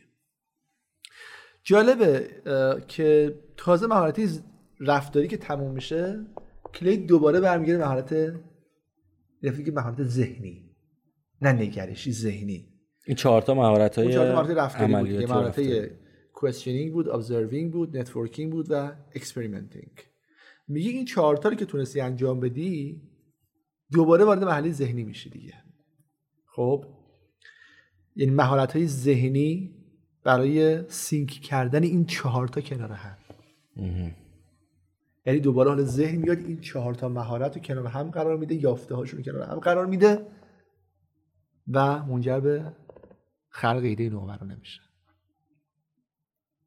که باز اینم یک بحثیه که ما ذهنمون رو چطور آموزش بدیم که هم questioning داشته باشه هم observing هم networking هم experimenting. که از نظر آقای کریستنسن این فاز پایانی مهارت. اینا مهارت های یعنی جنبه مهارتی ماجرا بود. اما من یه بخشی از صحبتام گفتم. گفتم آدمای نوآور موفق دو بودی هم جنبه مهارتی داره هم جنبه هیجانی خیلی مهمه. خیلی مهمه. ما یک ضرب المثل داریم که شعرگونه است توی فارسی. میگه تو اول بگو با کیان دوستی من آنگه بگویم که تو کیستی. یا میگن که شما برایند چند ده تا رفیق شیش تا رفیق اولی هستی که باشون بیشتر معاشرت داری. این تو دنیای نوآوری به شدت موضوعیت داره. آقای پلوتارک یکی از این فلاسفه قدیمی یونان بوده. خیلی عبارت قشنگی داره. میگه شما اگه مدت زیادی با آدمای لنگ حالا من با احترام تمام به افرادی که ممکنه این معلولیت داشته باشن دارم میگم. بالاخره معلولیته. این شرکت فیروز هست که معروفه به این که 93 بله. درصد افرادش معلولیت دارن. من رفتم این شرکت نزدیک با دوستان بازی داشتیم. بازی یک روزه. خیلی کار جالب و مجموعه موفقیه. یکی از نکات جالبی که داشتن می‌گفتن که ما به افرادمون این باور رو دادیم که این که میگن معلولیت محدودیت نیست این باور باور غلطیه. کی گفته نیست؟ هست میگه نه معلولیت محدودیت اینو باور داریم یک محدودیتی میاره. اما انسان رو محکوم به در واقع پذیرش شکست نمی‌کنه پذیرش کمبود و نقصان نمی‌کنه و اینو یاد میده که آدما بتونن اون چیزی که دارن کار بکنن. یه تعبیر دیگه به خاطرم نیست. لذا ما در مورد دوستان معلول که صحبت می‌کنیم با احترام صحبت می‌کنیم ولی به هر حال حالا به حال این نقیصه وجود داره. آقای پلوتارک میگه که شما اگر یک فردی باشی که مثلا معلولیت پا نداشته باشی خود تعبیری که شون بکامله تعبیر لنگیدنه. میگه شما اگر مدت زیادی با آدم های لنگ سر و کله بزنی به مرور خودت خواهی لنگید. کتاب خیلی قشنگی هست از آقای بنجامین هاردی. به اسم ویل پاور does not work. Willpower does not willpower work. does not work or doesn't work یکی از این است willpower doesn't work or does not work ترجمه شده این به اسم خواستن توانستن نیست کتاب خیلی خوبیه بچه برم بخونن willpower does not work و اونجا بحث می‌کنه که شما اگه میخوایی وارد البته ایشون فقط فضای نوآوری رو نمی‌بینه. کلا بحث مهارت شخصی و شخصیتی افراده. میگه که برید. خیلی مهمه که شما بتونید توی جمع ها با انگیزه های بالا مدام فضای معاشرتتون رو حفظ بکنید. این یکی از اون لایه های networking گفتم اونجا واردش نمیشم. اینجا حالا اشاره بهش کردم. شما اون networking از جنبه هیجانی احساسی هم داره کار می‌کنه. شما خود هر چی بیشتر این چیز کاملا شهودی ها. ما این احساسیم. هر کی بیشتر توی جمعی قرار می‌گیریم احساس می‌کنیم که اون جمع شبیه تر میشیم. وقتی میریم توی جمع هنرمند با انگیزه و خلاق میگیم روحیه هنریمون گل می‌کنه. میریم توی یک جمعی که همه مثلا کتاب میدین میرید کتاب خونه کتاب خونه کتاب خوندنت می‌گیره؟ خب اینجوریه. میری نمایشگاه کتاب یهو جو می‌گیره من کتاب بگیرمش کتاب اینا یک وجهش خوبه. به شرط اینکه اون بچه احساسی هیجانی بید و بچه رفتاری با همدیگه تطبیق پیدا بکنه. یه کتابی هست الان اومد به ذهنم. The Myth of Motivation. افسانه انگیزه. این ترجمه نشده. و اونجا هم اینو بحث می‌کنه که انگیزه ها و بحث های انگیزشی صرف چرا فایده نداره.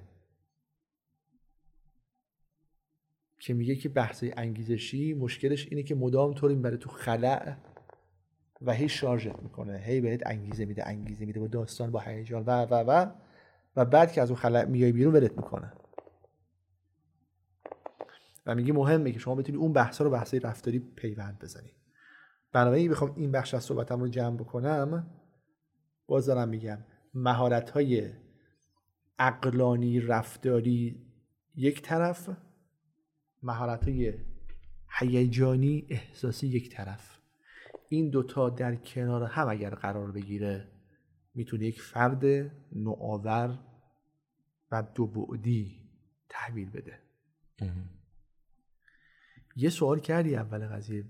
بهت گفتم اون سوال از اون جنس دیگه چه خبره ها ببین تو کجا اومدی. خب. خب دیگه چه خبر؟ آره. ببین همه اینا رو گفتم. اون نکته آخری که می‌گفتم حداقل برای این بخش. یه چیزی تو وجود ما هست. ما اگر اون نداشته باشیم هیچ از این اتفاق نمیفته که برمیگرده بحثی که اول مطرح کردیم. بحثای درونی. همینا رو اومدیم بیرون دوباره می‌خوایم برگردیم درون. بحث اتش یادگیریه. اتش یادگیری صرفا با هیجان و پوش کردن اتفاق نمیافته. اتش که اتفاق میفته اتش که اتفاق میفته اتش اتش یعنی چی؟ نبودش دیگه. یعنی حس نیاز خیلی زیاد. اتش در یعنی تشنگی شدید دیگه. من اگر اون تشنگیه برسم یعنی اتش سوال همینه دیگه. خب. این آره این تشنگیه هر چی ما یکم این اعتماد به نفس های کاذبمون رو کم بکنیم و باور کنیم بین وضعیت موجود خودمون با وضعیت ایدئالمون فاصله زیادی نتشه بیشتر میشه. یه سوال. این هم از اون جنس باید هاست باید بشود باید بشود. اگر ما بتوانیم اتشمون رو زیاد کنیم روی این اعتماد به نفس های کاذبمون غلبه بکنیم خب اوکی. خب. چجوری؟ ببین وقتی یه نفر اعتماد به نفس کاذب داره این کاذبیشو من و شما ممکنه بفهمه یه مشاهدهگر بیرونی شاید بفهمه. ولی ببین اون درگیر اون مسئله است. خب اگر می‌فهمید که کاذبه که خب درگیرش نمی‌شد. اینا تله های ذهنیه و مسائل ذهنیه و اتفاقا عدم مهارت تشخیص ضعف در خودشه. خب اوکی همه اینا رو گفتیم باید بتونیم اعتماد به نفس کاذبمون رو قطع بکنیم. خب چه جوری واقعا؟ یعنی چه جوری من باید یعنی من میگم که آقا یه تست رپید داره این قضیه که من بذارم ببینم آقا من اصلا دوچار اعتماد نفس کاذب هستم یا نه. چجوری میشه اینو فهمید؟ یعنی من مثلا اینه که خیلی فکر می‌کنن الان خیلی شاخن. ببین من سوال شما رو کامل نمی‌تونم جواب بدم. چون میره تو حوزه روانشناسی. خب؟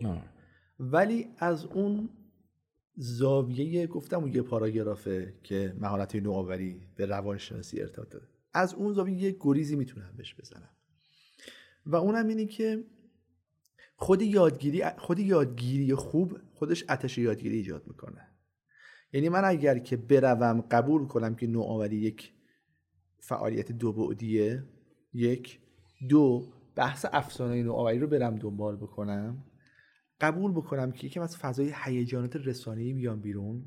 برم زندگی آدم های نوآور و محصولات تاریخچه محصول نوآور رو دقیق بخونم خود این یک سری واقعیت برای من نمودار می‌کنه.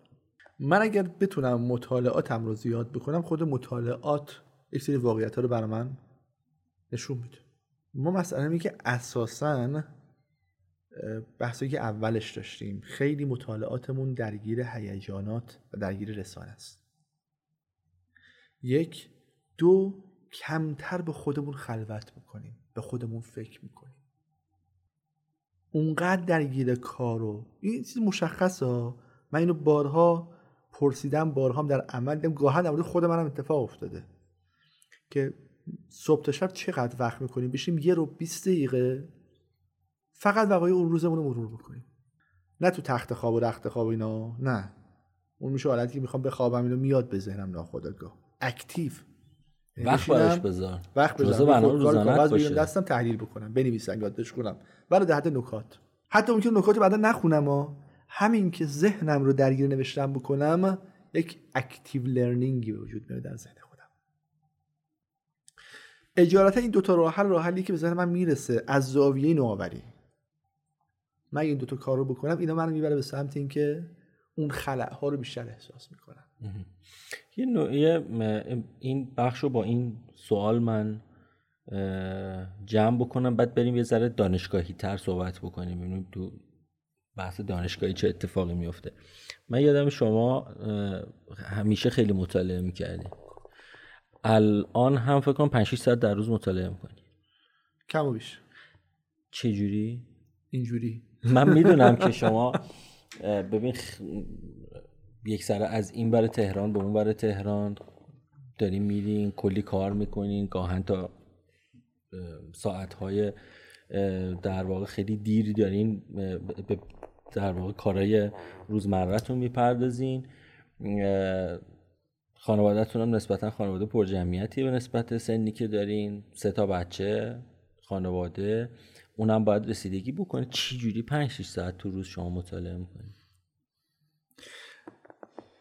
اولی چیز صادقانه بگم این 5 6 ساعته گاهی وقتا میشه که اتفاق نمیفته. خب اوکی. خب.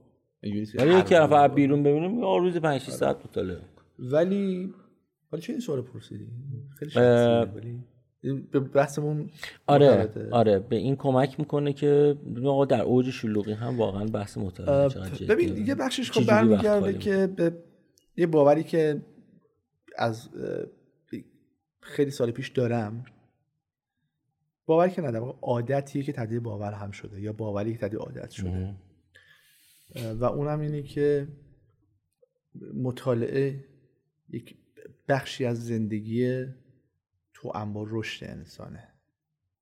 یعنی آدمی که مطالعه نکنه یه جایی رشدش میلنگه حسابی. نظر شخصی ها حالا ممکنه بعضی دوستان دوست نداشته باشن این جمله من بارها گفتم یکی از قهارترین کتابخونه دنیا بیل گیتسه. خیلی نمی‌دونن بله. از بچگی ایشون میگه که من می‌رفتم بزرگترین سرگرمی می‌رفتم تو اتاقم در رو میبستم. چون بچه پول دارم بوده بیل گیتس. بله. میگه روی تختم دراز میکشیدم و کتاب بخوندم ساعت. خب یه عبارتی داریم میگه که leaders are readers. شنیدین بله. میگن که اکثر رهبران بزرگ دنیا اهل مطالعه بودن. حالا اینکه چطور مطالعه بکنیم به این افعال نمی‌خوام وارد اینا بشم چون روش مطالعه. اما شما اختصاصا می‌خوام برنامه روزانه در حوزه مطالعه بدونم. یک بخشش برمیگرده کجاها جا خالی زندگی. خب یعنی سعی کردم به مرور البته اون مقطعی کار انیمیشن می‌کردیم خیلی کم تمیز مطالعه آره، بکنم. یعنی یک مقطعی تو زندگی من شاید پیش اومد که خودم کلافه شدم. من یادم اوایل که رفته خب. بودیم با هم صحبت می‌کردیم اینجا دیگه راحت شدم کار مورد علاقه دارم آره. کتاب می‌خونم ولی به مرور دوباره یه آز... چیز این خودش تمرینه ها؟ این خودش تمرینه. جا خالی کنی براش. آره که جا خالی کنی. یعنی یهو نمی‌تونی سه ساعت خالی کنی. خب خورده عادت ها کتابش رو بخونید. یا بچه اون کتاب خورده عادت ها کتاب خوبیه. رو سعی کنید با روزی ده دقیقه رو شروع بکنید. یک دو من نمی‌خوام وارد این بحثا بشم خیلی ولی اشاره کوتاه. دو مطالعه رو به نیت باسواد شدن برای بقیه پیش نبرید. ما وقتی می‌تونیم مطالعه کنیم که سوادمون بره بالا که بتونیم در برابر بقیه صحبت بکنیم. بتونیم بقیه رو متقاعد کنیم. بدترین نقطه برای شروع مطالعه اینجاست. مطالعه رو از سوالای خودمون شروع بکنیم. سوالایی که ذهنمون درگیرشه. اصلا نگاه به هیچ کسی نمی‌خوایم پاسخگو باشیم یک سوال شخصی دارم یه نیاز شخصی دارم. برم بگردم چی برای اون خوبه؟ اونو بگردم مطالعه بکنم. با جواب نگرفتم. شما میرید خونه در رو میبندید میگید بچه کاری نشه من مطالعه کنم آره. نمی‌دونم چقدر حالا اینا رو وسط زندگی شخصیه ولی خیلی نمیشه این تیکش رو بگید لطفا. یه مقدار تو فرنگی زندگیمون پذیرفته شده که من یک ساعتهایی رو مطالعه می‌کنم توی خونه. اصلا ما جای خاصی داری؟ آره. اتاق... اصلا بچه های من یه اتاقی رو عادت کردن تو خونه اسمش اتاق مطالعه است. اون اتاق اسمش نه اتاق خوابه نه اتاق پذیرایی نه اتاق کار هم نیست اسمش اتاق مطالعه است. ولو اینکه خودم ممکنه خیلی از مطالعاتم تو خونه انجام ندم. تو محیط کارم دفتر کارم توی دانشگاه. و البته به شدت اصرار دارم بگم که من آدم صرف دانشگاهی هم نیستم. راجبش صحبت کردیم که آدم روحیات مختلف دارن. با احترام به تمامی روحیات. من بیشتر از 50 درصد وقتم کار توی صنعت و نزدیک درگیر صنعت بودن. کمتر از 50 درصدش مطالعه است. ولی بخشی از کار صنعتیم هم دوش مطالعه هست. بخصوص وقتی میری سمت فیلد تخصصی مشاوره بله. این ما اتفاقا دیروز پیروز با یه جایی بحث داشتیم. من گفتن که این پروژه رو ساعت تعریف کن. گفتم اینقدر ساعت؟ گفتن اینقدر ساعت لازم نیست.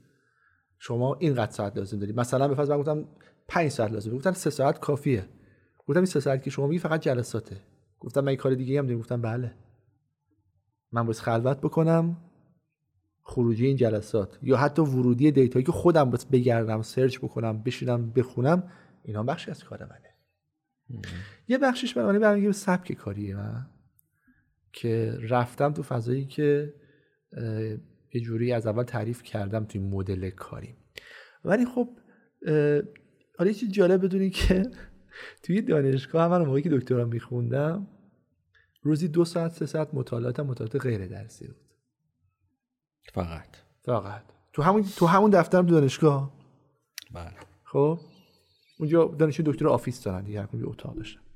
من تو اتاق خودم بچه می اومدن گفتم آره مثلا الان چی می‌خواد فلان کتاب. گفتم رشته چیه؟ گفتم چه ربطی داره؟ گفتم یعنی چی چه ربطی داره؟ این کتاب چه ربطی به داره؟ گفتم خب من دو ساعت سه ساعت مطالعات غیر درسی می‌خونم. یعنی مطالعه درسی داریم مطالعه غیر درسی هم داریم. آره. اینو اینو گفتم برای به نکته می‌خوام برسونم که مطالعات در حوزه نوآوری یا حالا هر حوزه دیگه محدود به مطالعه دانشگاهی نه تنها نیست که اساسا نباید باشد. دانشگاه هم انسان رو محدود می‌کنه. اگر صرفا دانشگاهی فکر. اگر صرفا غرق در کتاب و مقالات درسی باشه بنابراین کسی که می‌خواد نوآور باشه یعنی ذهنش ساختار شکن باعث باشه دیگه. ذهن ساختار شکن در درون دانشگاه هم ساختار شکنه. خودش رو محدود به مطالعات تحمیلی دانشگاه نمی‌کنه. شکستن قانون یک جرمه اما شکستن قاعده انسان رو به نوآوری میرسونه. بله. یادی بکنم این جمله رو به من مازیار تهرانی گفت. یک گرافیست خیلی حاضقیه هر جا بهش سلام می‌کنم تگش می‌کنم روی این تیکه که حتما ببینتش.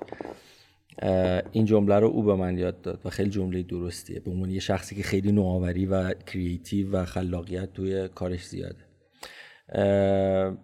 خیلی جالبه که چقدر روتین های زندگی می‌تونن برای شما مفید باشد و چقدر آدم ها احساس می‌کنن که با از دست دادن یا حذف کردن یه سری مقولات او چه اتفاق ویژه‌ای براشون میفته خانواده رو از دست میده در حالی که اینجوری نیست. من خودم اندک جاهایی که سعی کردم سبک زندگیمو تغییر بدم واقعا آدم خودشون رو آداپت می‌کنن. واقعا آدم خودشون رو آداپت می‌کنن. یه جمله ناخوشایندی هست من تو جمعه خصوصی میگم اینجا بگم بد نیست. آدم های دوربر ما به اندازه سردردشون به مرگ ما اهمیت نمیدن. بنابراین خیلی اوقات ماها انقدر در درگیر چیزهایی شدیم که مردم قضاوت می‌کنن یا دوربری همون قضاوت می‌کنن که از این اتفاقات خودمون رو باز میداریم. یه تمرینی رو من برای کسی که دوستش دارم بهش میگم انجام بده. و اون اینه که میگم یه هفته ریزترین کاراتو بنویس چقدر زمان برده. و باورتون نمیشه پنج ساعت ده ساعت سه ساعت چهار ساعت هفت ساعت رو توی روز گم می‌کنن. یعنی الان میشینن بهشون میگم فکر می‌کنین کار چقدر زمان گذاشتی؟ میگه 20 دقیقه 20 دقیقه 20 دقیقه. میگم خب 8 ساعت گذشته از زمانی که کارتو شروع کردی و تو سه ساعت سه ساعت اصلا نداریش. بنابراین خیلی فاجعه است و از ذهنیمون. کالیبره نیستیم. یه کتاب جالبی هست. حالا امروز بحث کتاب مطرح میشه. میگی کتاب اسم اسم 148 ساعت. درست دارم میگم. هفته ضبط 24 148 دیگه. سوال سخته آره. 148 ساعت. در مورد همین قضیه است. رو بحث این که ما چقدر ساعت هامون در اثر تخمین غلط. تخ... اصلا میگه که ما مشکل اساسیمون این نیست که زمانمون کمه. مشکل اصلی که پرت زمانیمون خیلی زیاده. اثبات می‌کنه تو کتابا. همین تمرینی که شما گفتی رو به اصلا اثبات می‌کنه. قشنگ اینو انجام بدین. آره. اگر این کارو نکردین یه هفته حتی بگم من دو دقیقه رفتم مثلا دستمو بشورم. دقیق سعی کنین این کارو بکنین. باورتون نمیشه آه من چقدر کار مفیدم کمه. یه دوست نکته به اضافه بکنم. یک اینکه حواسون باشه. مطالعه تو شبکه اجتماعی اسمش مطالعه نیست. اسمش سرگرمی صرفه. صرف بله. چون تمرکز توش نیست. همینجوری fun ه. کار عمیق فایده نداره. کار عمیق کتاب Deep Work Deep Work آره. یاد کنیم از علی بندری دستش درد نکنه کتاب, کتاب معرفی کرد. بسیار خوبه. آره. خیلی جالبه. فرایند deep work مثل خواب عمیق میمونه. یعنی باز من سعی می‌کنم اینجوری به بچه ها بگم اگر شما چند ساعت در روز خواب نیاز شبانه روز می‌خواین بخوابید که بگین من خواب شب کردم 8 ساعت 9 ساعت 7 ساعت 6 ساعت هر چند. حالا من به شما میگم شب نمی‌ذارم بخوابی. هر یک ساعت یه بار بیدارت می‌کنم. به جای 8 ساعت ولی 10 ساعت بخواب. شما دیوانه میشید. چرا؟ چون اون پیوستگی خواب خیلی اهمیت داره. بله. و شما اگر 8 ساعت میخوابین یک ساعت یا دو ساعت حالا یه همچین عددی رو به خواب عمیق فرو میره کار عمیق هم همینه. یعنی شما عمده وقتی که می‌گذارید یک تیکه روی یک فعالیتی کار می‌کنید یه ساعت دو ساعتش رو عمیق میشید. یک بخش کوچیکیش رو عمیق میشید و همه اتفاق هم همون, همون موقع میفته بقیه صرف اینه که شما بتونید عمق پیدا بکنید توی کار و برسید به اون نقطه‌ای که انفجار حاصل میشه. من هی فهمیدی نکتی رو نگم در این راستا. یکی میگفتش که خیلی از کارهای ما مثل این میمونه که آب بذاریم بجوشه به دمای 80 90 درجه که می‌رسه خاموشش بکنیم. نذاریم به صد برسه. یعنی انرژی می‌ذاریم می‌ذاریم. یعنی ذهنمون ها بله. انرژی می‌ذاره تا 80 90 درجه میرسونه. اون لحظه که ذهن وارد اوج به قول این آره شکوفایی اشعه آلفا که میگن می‌رسه که در اوج خلاقیته می‌خواد به اون برسه یه distraction یعنی یک چی میشه بچه؟ distraction حواس پرتی. خب؟ یک حواس پرتی وجود میاد. حالا با شبکه اجتماعی با موبایل با ایمیل. لذا کسایی که تو حوزه نوآوری کار کردن ببینید این رو اینا هم کار می‌کنن. میگن میگم ما ساعتی مشخص وقت ایمیلمون چک می‌کنیم. یه جاهای دیگه گوشیم رو سایلنته خب؟ و هر جایی با سرگرمی رجوع نمی کنیم یک مطالعه انجام شده روی بحث مغز نشون میده که مغز وقتی یه چیز تمرکز می‌کنه اگر اون distraction اتفاق بیفته اون حواس پرتیه دوباره برگردی سر اون کار 20 دقیقه طول می‌کشه تا مغز برگرده به اون mode ه قبلی تمرکز. بله, بله. سی ثانیه رفتی کنارا برگردی 20 دقیقه طول می‌کشه. بله. برگردیم به سوال شما در مورد دانشگاه. دانشگاه بزنیم part بعد. بزنیم part بعد. یه استراحت بکنیم. آره یه استراحت بکنیم بعد فقط قبل اینکه استراحت بکنیم در مورد این روتین هایی که به تمرکز کمک می‌کنه پادکست هلی تاک هم خیلی می‌تونه کمک بکنه. خیلی خوب شد اینو گفتی. چون من فکر کردم می‌خوای بگی در مورد اینم صحبت بکنم گفتم دیگه نه دیگه. نه هلی تاک خیلی در مورد این عادتهای فردی و روتین های زندگی تکنیک های خوبی رو میده. با این تفکر بریم اون روتین ها رو گوش بدیم. تکنیک ها و عادت های قشنگی رو سعی می‌کنه با آدم یاد بده که می‌تونه تو این فرایند بهمون یه- کمک یه. نکته بگم قبل از اینکه بریم برک ببینید چون یکم بحث شخصی شد اینو بگم اصلا و ابدا شنوندا فکر نکنن یا بینندا که مثلا من الان اینجا نشستم دارم صحبت می‌کنم این زندگی انزه زمانی همه راضین ایدئاله مثلا زندگی فلانی می‌تونیم الگو کنیم. نه این خبر نه نیست. اصلا اینجوری منم همسرم اذیت میشه بچه هم اذیت میشن گاهی وقتا شب دیگه می‌رسم خونه. اصلا این تصوری که یک فردی تو این عرصه می‌تونه یک زندگی روتین داشته باشه اینجوری نیست. عادی روتین نه آره عادی. عادی نرمال جامعه. و پس اینو جدا بکنن این توقع اشتباه تداعی نشه که مثلا فلانی بلبل نمی‌تونی آره، فلانی مثلا داستان. ببین دانشگاه رفته کارم می‌کنه شبم به موقع میاد خونه. 5 6 ساعت مطالعه می‌کنه پادکست هم ضبط فیلم می‌کنه. هم می‌بینه بچه‌هاش هم بازی آره. می‌کنه. آخر سر مثلا کتابم احتمالاً ترجمه دو ساعت هم با. خانمش میره پیاده روی بیرون و شب برمیگردن بعد مثلا احتمالاً یه سازی هم می‌زنه و بعد مطالعه می‌کنه بچه میخوابه. نه این خبرا نیست. واقعا اینجوری نیست. این خبر نیست. زندگی فشردگی های کاری خودش رو تحمیل می‌کنه. و به خصوص آدمایی که کنکاشگرن آدمایی که جستجوگرن آدمایی که قانع به وضع موجود نیستن اصلا زندگی روتین. من تو نمیگم شدنی نیست. رسیدن به یک زندگی منظم یک مهارت خیلی خیلی خیلی بالایی می‌خواد که حداقل اگر مسیر تعریف شده داشته باشه امثال من تو ابتدای اون مسیری مهارت زندگی منظم مهارت با تمرین به وجود میاد و تمرین با تکرار. بریم برگرد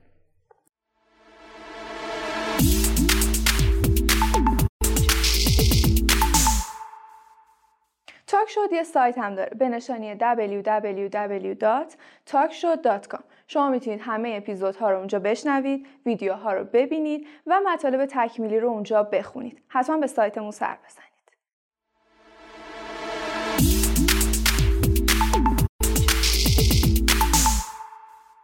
بحث پایانی. شما دکتراتون چقدر طول کشید؟ 6 سال. پستاک چی؟ دو سال. دو سال. 6 8 سال. آقا شما 8 سال چی خوندین تو نوآوری؟ هر روز دانشگاه رفتی. نه واقعا سواله ها. یعنی مثلا این اپیزود میگم اپیزود این سیلابس های دانشگاهیتون چیه؟ همش درس می‌خونین همش کتاب می‌خونین بعد میرین امتحان میدین. تستی امتحاناتتون.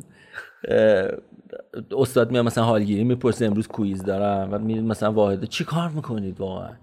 یعنی شماها در عرصه دکترا اونم در حوزه نوآوری همش می‌خونید مثلا چی واقعا. یه یه ذره این سیر مطالعاتی دانشگاهی رو بگین چه اتفاقی میفته من قبل اینکه سوالات جواب بدم این نکته می‌خوام تصریح بکنم روش. یا اینجوری بگم که اساسا آیا لازم دانشگاه بره فرد یا نه؟ برای نوآور شدن. آره. اوکی. من به شخصه جز آدمایی نیستم که خیلی توصیه به دانشگاه رفتن می‌کنم. با اینکه خودتون تا آره. مقطع فوق دکترا آره. یا پستاک هم. آیا این به این معنی که دانشگاه بده؟ نه. نه. پس مخاطب نه که طرفی کاری خودش کرده بقیه توصیه نمی‌کنه. اصلا بحث من نیست. بحث من که می‌خوان دست هدف بحث اینه که ببینی هدف چیه. تقلیدی نباشه. اگر واقعا از دانشگاه رفتن هدف داریم. از اون رشته انتخابی هدف مشخصی داریم. عالی. تا جایی که جا داره دانشگاه کار بکن خیلی هم خوبه. اگر نه فکر می‌کنیم که دانشگاه باید برویم که با سواد بشویم. دانشگاه یک چیز اجباری برای این که من نوآور موفق حوزه نوآوری دارم صحبت می‌کنم دیگه کار ندارم. مثلا پزشکی فردا نمیاد میگه فلان گفت دانشگاه نرید پزشک بشید. خب اصلا این نمیگم. تو حوزه نوآوری دارم صحبت می‌کنم. بله. رشته دیگه اصل عاده کاری ندارم ورودم نمی‌کنم. خب؟ برای اینکه فرد تو حوزه نوآوری مثلا به یک دانش خوبی برسه لزوما مسیرش از دانشگاه نمیگذره. این یک. دو دانشگاه فکر نکنید که فضایی که شما آزادی دارید می‌تونید هر جوری خواستید مطالعه بکنید. نه تنها اینجوری نیست که اتفاقا از جهاتی بسیار سختگیرانه تر هم می‌کنه فضا رو. گاهی وقتا بچه ها میگن که مثلا شما توی ایران دکترا نخوندی توی ایران مجبوری هم کار کنی هم درس بخونی و خیلی سنگینه.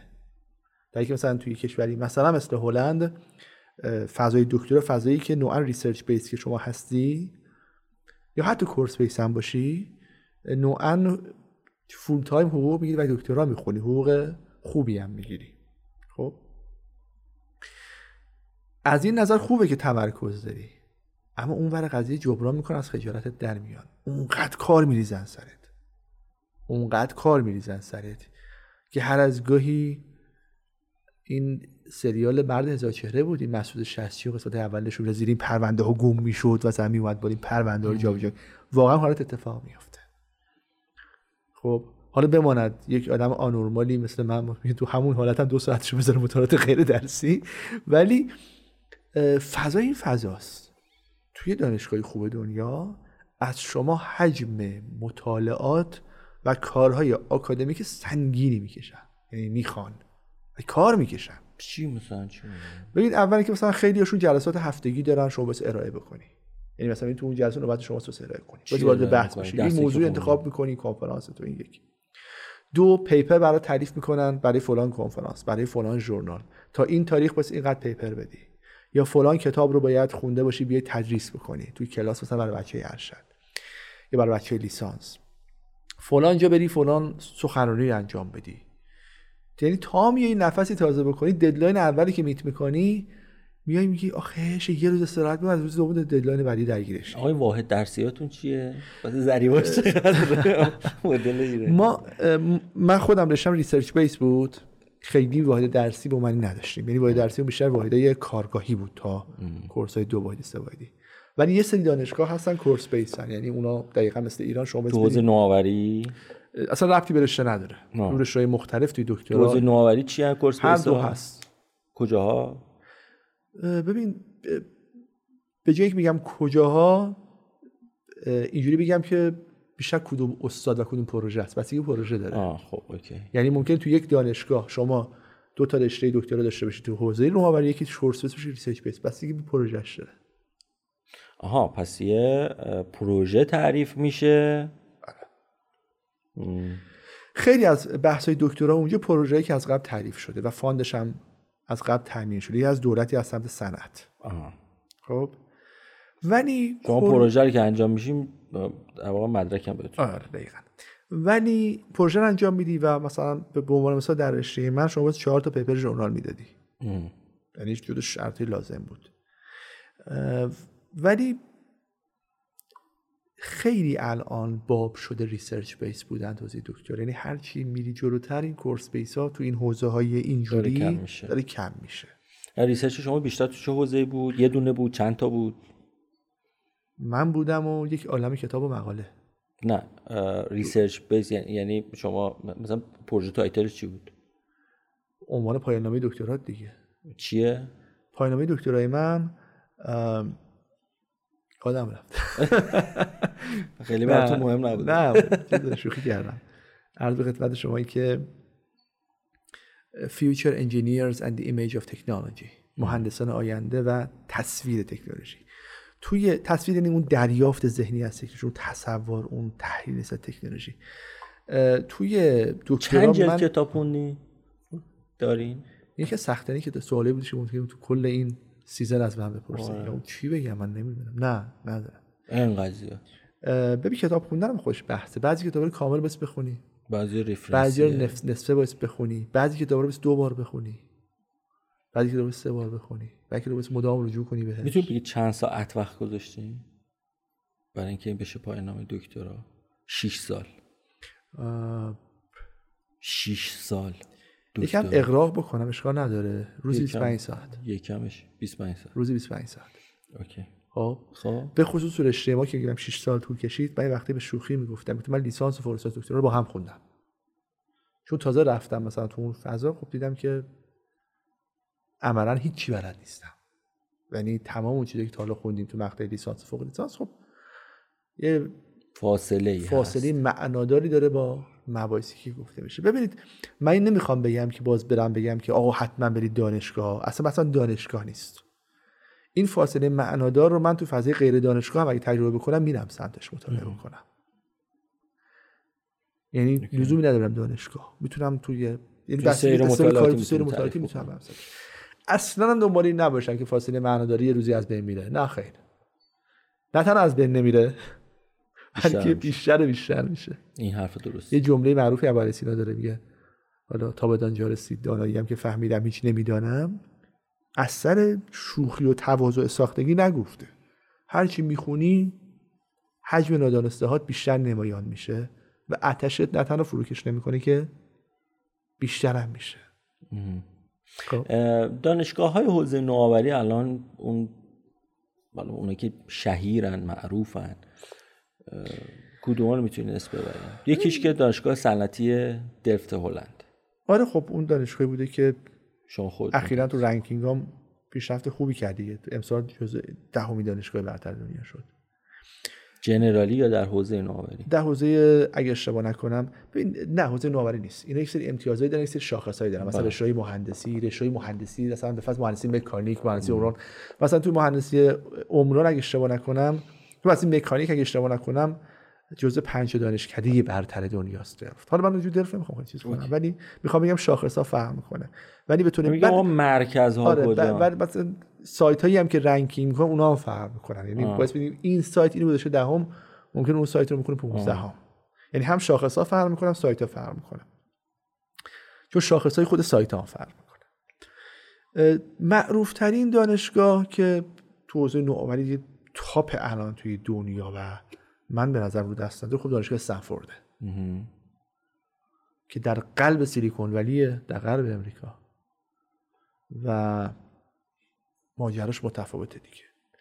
ولی خب دانشگاه خوب زیادی داریم ما. تو خود امریکا خب طبعا هاروارد هست MIT هست برکلی هست. عرض به خدمت شما که میای توی مثلا به فرض کشوری مختلف شما تو خود هلند مثلا دانشگاه اراسموس هست توی روتردام همین دلفت هست دانشگاه آمستردام هست. میری مثلا توی خود آلمان دانشگاه آلوته ها خیلی دانشگاه خوبیه. مثلا میای میری توی انگلیس خب طبعا دانشگاهی مثل دانشگاه مثلا آکسفورد کمبریج اینا دانشگاه خیلی خوبی هن. میای مثلا توی ترکیه خودمون الان می‌دید دانشگاه آتا ترک یک انرژی خوبی گذاشته روی این قضیه داره کار می‌کنه. میری سمت شرق آسیا دانشگاه سنگاپور میری جزء ده تا دانشگاه برتر دنیاست. تو بعضی rank سوم چهارمه دانشگاه ملی سنگاپور اگه اسمش کامل درست گفته باشم. میری بالا دانشگاه توکیو ژاپن هست. دانشگاه خیلی خوبیه. باز برگردیم تو اروپا توی فرانسه. پر... دانشگاه پاریس که به قولشون ParisTech هست. خیلی دانشگاه خوبیه. یه بار یکی از این بچه فرانسوی بود که دانشگاه گفت ParisTech ParisTech چیه؟ بعد فهمیدم اونا به پاریس. گاهی وقتی میگن پری. s آخرش هم نمیگن. خب عرضم خدمت شما که دانشگاه زیاده. ولی اینم به شما بگم که رشته به اسم رشته نوآوری اونقدر که شما فکر می‌کنید که مثلا میگی من رشتم لیسانس نوآوریه. اونقدی نیست. تو دنیا داره یه ذره دیگه آره بیشتر میره نوآوری بیشتر رفته سمت مهارت های تکمیلی رشته های دیگه یعنی شما اگه رشته مهندسی برق می‌خونی تو لیسانس مهندسی مکانیک می‌خونی مهندسی کامپیوتر می‌خونی یک سری کورس های نوآوری هم بهت میدن. توی ارشد که وارد میشی مقدار بیشتر وارد فضای نوآوری میشی. توی دکترا ممکنه کمی باز بیشتر متمرکز بشی رو نوآوری. بعد نوآوری هم بگم اینجوری نیست شما شما فکر میرید اونجا همه اینا رو بهتون میگن. نه خیر اتفاقا یک field خیلی به قول خودشون narrow باریک تعریف می‌کنن تمرکز رو اون. یک چی بگم بیماری آدم باید داشته باشه یه سرگوشش بجنبه بره بگه چیز دیگه هم مطالعه بکنه. من اینو بگم واقعا اکتفای به دروس دانشگاهی حتی در بهترین دانشگاهی دنیا کفایت نمی‌کنه برای اینکه شما فضای نوآوری خوب بشناسی. باید بخشی از فضای زندگی دانشگاهی شما مطالعات غیر دانشگاهی باشه. جمله گفتم. بله. آره اینو بعدا بچه طلا بنویسید بزنید. از اینجا بداهه میاد یا چیز با آره. بعدا اینو وایسش به خودم گوش بدم این چی گفتم. ولی ولی واقعیتی که هستش اکتفای به شرایط دانشگاهی آموزش دانشگاهی به هیچ عنوان کفافه. آقا اون یه پاراگراف گفتم دیگه تو اون کتاب rainforest میگه اون نوآوری می‌خوای خوب بفهمی باس روانشناسی بلد باشی. cogno science باید بلد باشی. ذهن شناختی نمی‌دونم گفتی دیگه سیاست کسب و کار تکنولوژی فلسفه میگه هر چی میشه جا داره. شما تو دانشگاه بگو من می‌خوام همینا رو بخونم. به خصوص اروپایی ها و امریکایی ها همون اول قضیه میگن که شما اینقدر حق نداری گسترده مطالعه کنی بس فوکوس کنی. من موضوع دکترا موضوع اول دکترا که باش شروع کردم این بود نقش معلفه های بومی در توسعه تکنولوژی. خب. بعد از چند ماه گروه من دعوت به جلسه ای پروپوزال اولیه که داده بودم گفتم ما به رسیدیم که پروژه شما خیلی گسترده است. گفتم کجاش گسترده است؟ نقش معلف های بومی در توسعه تکنولوژی. خیلی زیاده. به باز متمرکز سرش کن. که اونجا رفتن رو به روزه لرنینگ و آموزش رو همین معلف های بومی. یعنی می‌خوام بگم که اتفاقا اونجا تمرکز خیلی موضوع توی دانشگاه. و من تو مقطع پستاک خیلی لذت بردم. خیلی بیشتر از دکترا لذت بردم از تحصیل خودم. چون که دستم خیلی باز بود. و چون دیگه از جنس اینکه انتا مقاله بدی که دفاع بکنی نبود. پروژه بود که تعریف شده بود. پروژه رو انجام میدم. و پروژه خیلی کاربردی بود. و من خیلی انعطاف زمانی داشتم و مطالعاتی که دوست داشتم رو توزیع اینویشن توزیع اینویشن من بیشتر مطالعاتم توی دو سال postdoc اینجوری بگم حجم مطالعات مؤثرم توی دو سال postdoc بیشتر از 6 سال دکترا بود توزیع اینویشن مطالعاتی کاربردی مطالعاتی که وقت داشته باشم تمرکز کنم ساعت رو به یک موضوعی که دلم می‌خواد بخونم. چون تو دکترا شما اول که داشتم بیشتر تکنولوژی بود به مرور رفت رفته متمرکز شدم روزه نوآوری تو تکنولوژی. در کنار این توی دکترا شما یک سری تکالیف داری که مدام بهت داده میشه از جنس مقاله و با, تجربه نکته که باید فوکوس هم باشی. اجازه ندید از بیشتر. از قواره تعریف شده بیرون بزنیم. عالی. اگه قول میدین که توی یک دقیقه بگید پاسخ این سوالم من سوالم مطرح بکنم. سوالم مطرح می‌کنم. اگه جا نداره بذاریم حالا یه موقعی ببینیم در آینده چه اتفاقی میفته شما به عنوان مشاور حوزه نوآوری شرکت چی کار می‌کنید من جلسه بعدی. آره می‌ذارم جلسه بعدی. خودم یه جوابی روش می‌ذارم برای رد اینکه الان چرا نمیشه جوابشو داد. ولی دوست داشتم مطرحش بکنم که حداقل پورتش رو درست کرده باشیم برای بعد. برای پاسخ به این سوال فکر می‌کنم اول باید نقش یک مشاور رو در یک شرکت آدم اول بررسی بکنه ببینه چه نقشی داره. بعد بیاد ببینه که اساسا مقوله نوآوری توی یک شرکت از چه جنبه هایی می‌تونه برخورد حالا این مشاوره که تعریفش دادیم می‌تونه بیاد چه کار بکنه؟ این سوال اجازه بده همون جلسه بعد اگه جلسه حالا چه تاریخ سوال کنیم. ولی یک چیزی من گفتی که اینو پک کرد تو ذهنم که بگم من تو فعالیت مشاوره هرچی بیشتر کار کردم تو ایران بیشتر به این نتیجه رسیدم که ما نسبت به یادگیری غریبه ایم. نمی‌خوایم یاد بگیریم اصلا رجوع یادگیری هم باز تو اون جلسه صحبت بکنیم. ولی حقیقت قضیه من البته می‌دونستم قبل از ایران هم اینو می‌دونستم که اینجوریه ولی عمق فاجعه رو درک نکرده بودم. یکی از ایده هایی که من قبل اینکه بیام ایران داشتم تو تصور خودم داشتم این بودش که یه سری گعده هایی تشکیل میدیم با یه سری بچه های مشتاق. گعده های هفتگی یا ماهیانه. یه بارم توی جنگ با شما یه اشاره البته اون بله. اشاره مختصر بود که حوزه اینویشن نبود یه چیز فانتزی بود. ولی گعده های ماهیانه که تخصصی رو حوزه نوآوری بحث بکنیم.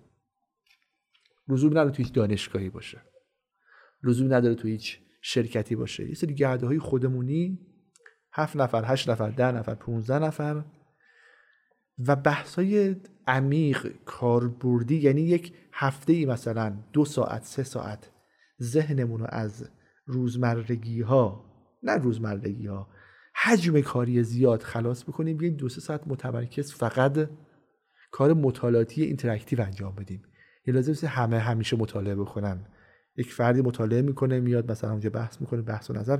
مطالعات حالت shared شده. مدلیش هم تو ذهنم بود. و که مثلا بیایم اینو تو ایران پیاده بود همین بحثا راجع هر کدوم چقدر تیتوار صحبت کردیم رفتیم جلو. نمیشه کشش نداریم بس. ولی شما فرض کنید که مثلا سه ماه راجع به دی نوآوری صحبت بکنیم. سه ماه. یعنی سه ماه یعنی دوازده جلسه. جا داره. کم هم هست حوصله نداریم. آره. کوتاه آره به مرور احساس کردم که بچه ها حتی حتی بچه استارتاپی ها اونقدر درگیر استارتاپشونن که وقت نمی‌کنن در مورد استارتاپشون یاد بگیرن. بعد برگشتم به خاطرات خودم دیدم اون موقعی که منم من کمترین میزان انیمیشن رو اون موقعی دیدم که شرکت انیمیشن داشتم خب. که اشتباه بود. اشتباه بود. خب. ولی الان می‌بینم این اشتباهی هی داره تکرار میشه. اون موقع کسی نبود اینا رو به ما بگه. الان ما داریم فریاد می‌زنیم که بچه ها روزی یک ساعت روزی نیم ساعتی سرتون از این آب سخت بیاید بیرون از سخت بیاید بیرون. از بیرون نگاه بکنید. توی همین دوره هم که تدریس می‌کنم این بحث رو مطرح می‌کنم که اصلا مهارت اینی که از یک ساعت از شرکت از اون فضای شرکتی که ذهنت بیای بیرون و نگاه بالا داشته باشی به کاری که تو یک روز و یک هفته یک ماه می‌خوای انجام بدی این جزء مهارتی لازمه برای نوآوری موفقه.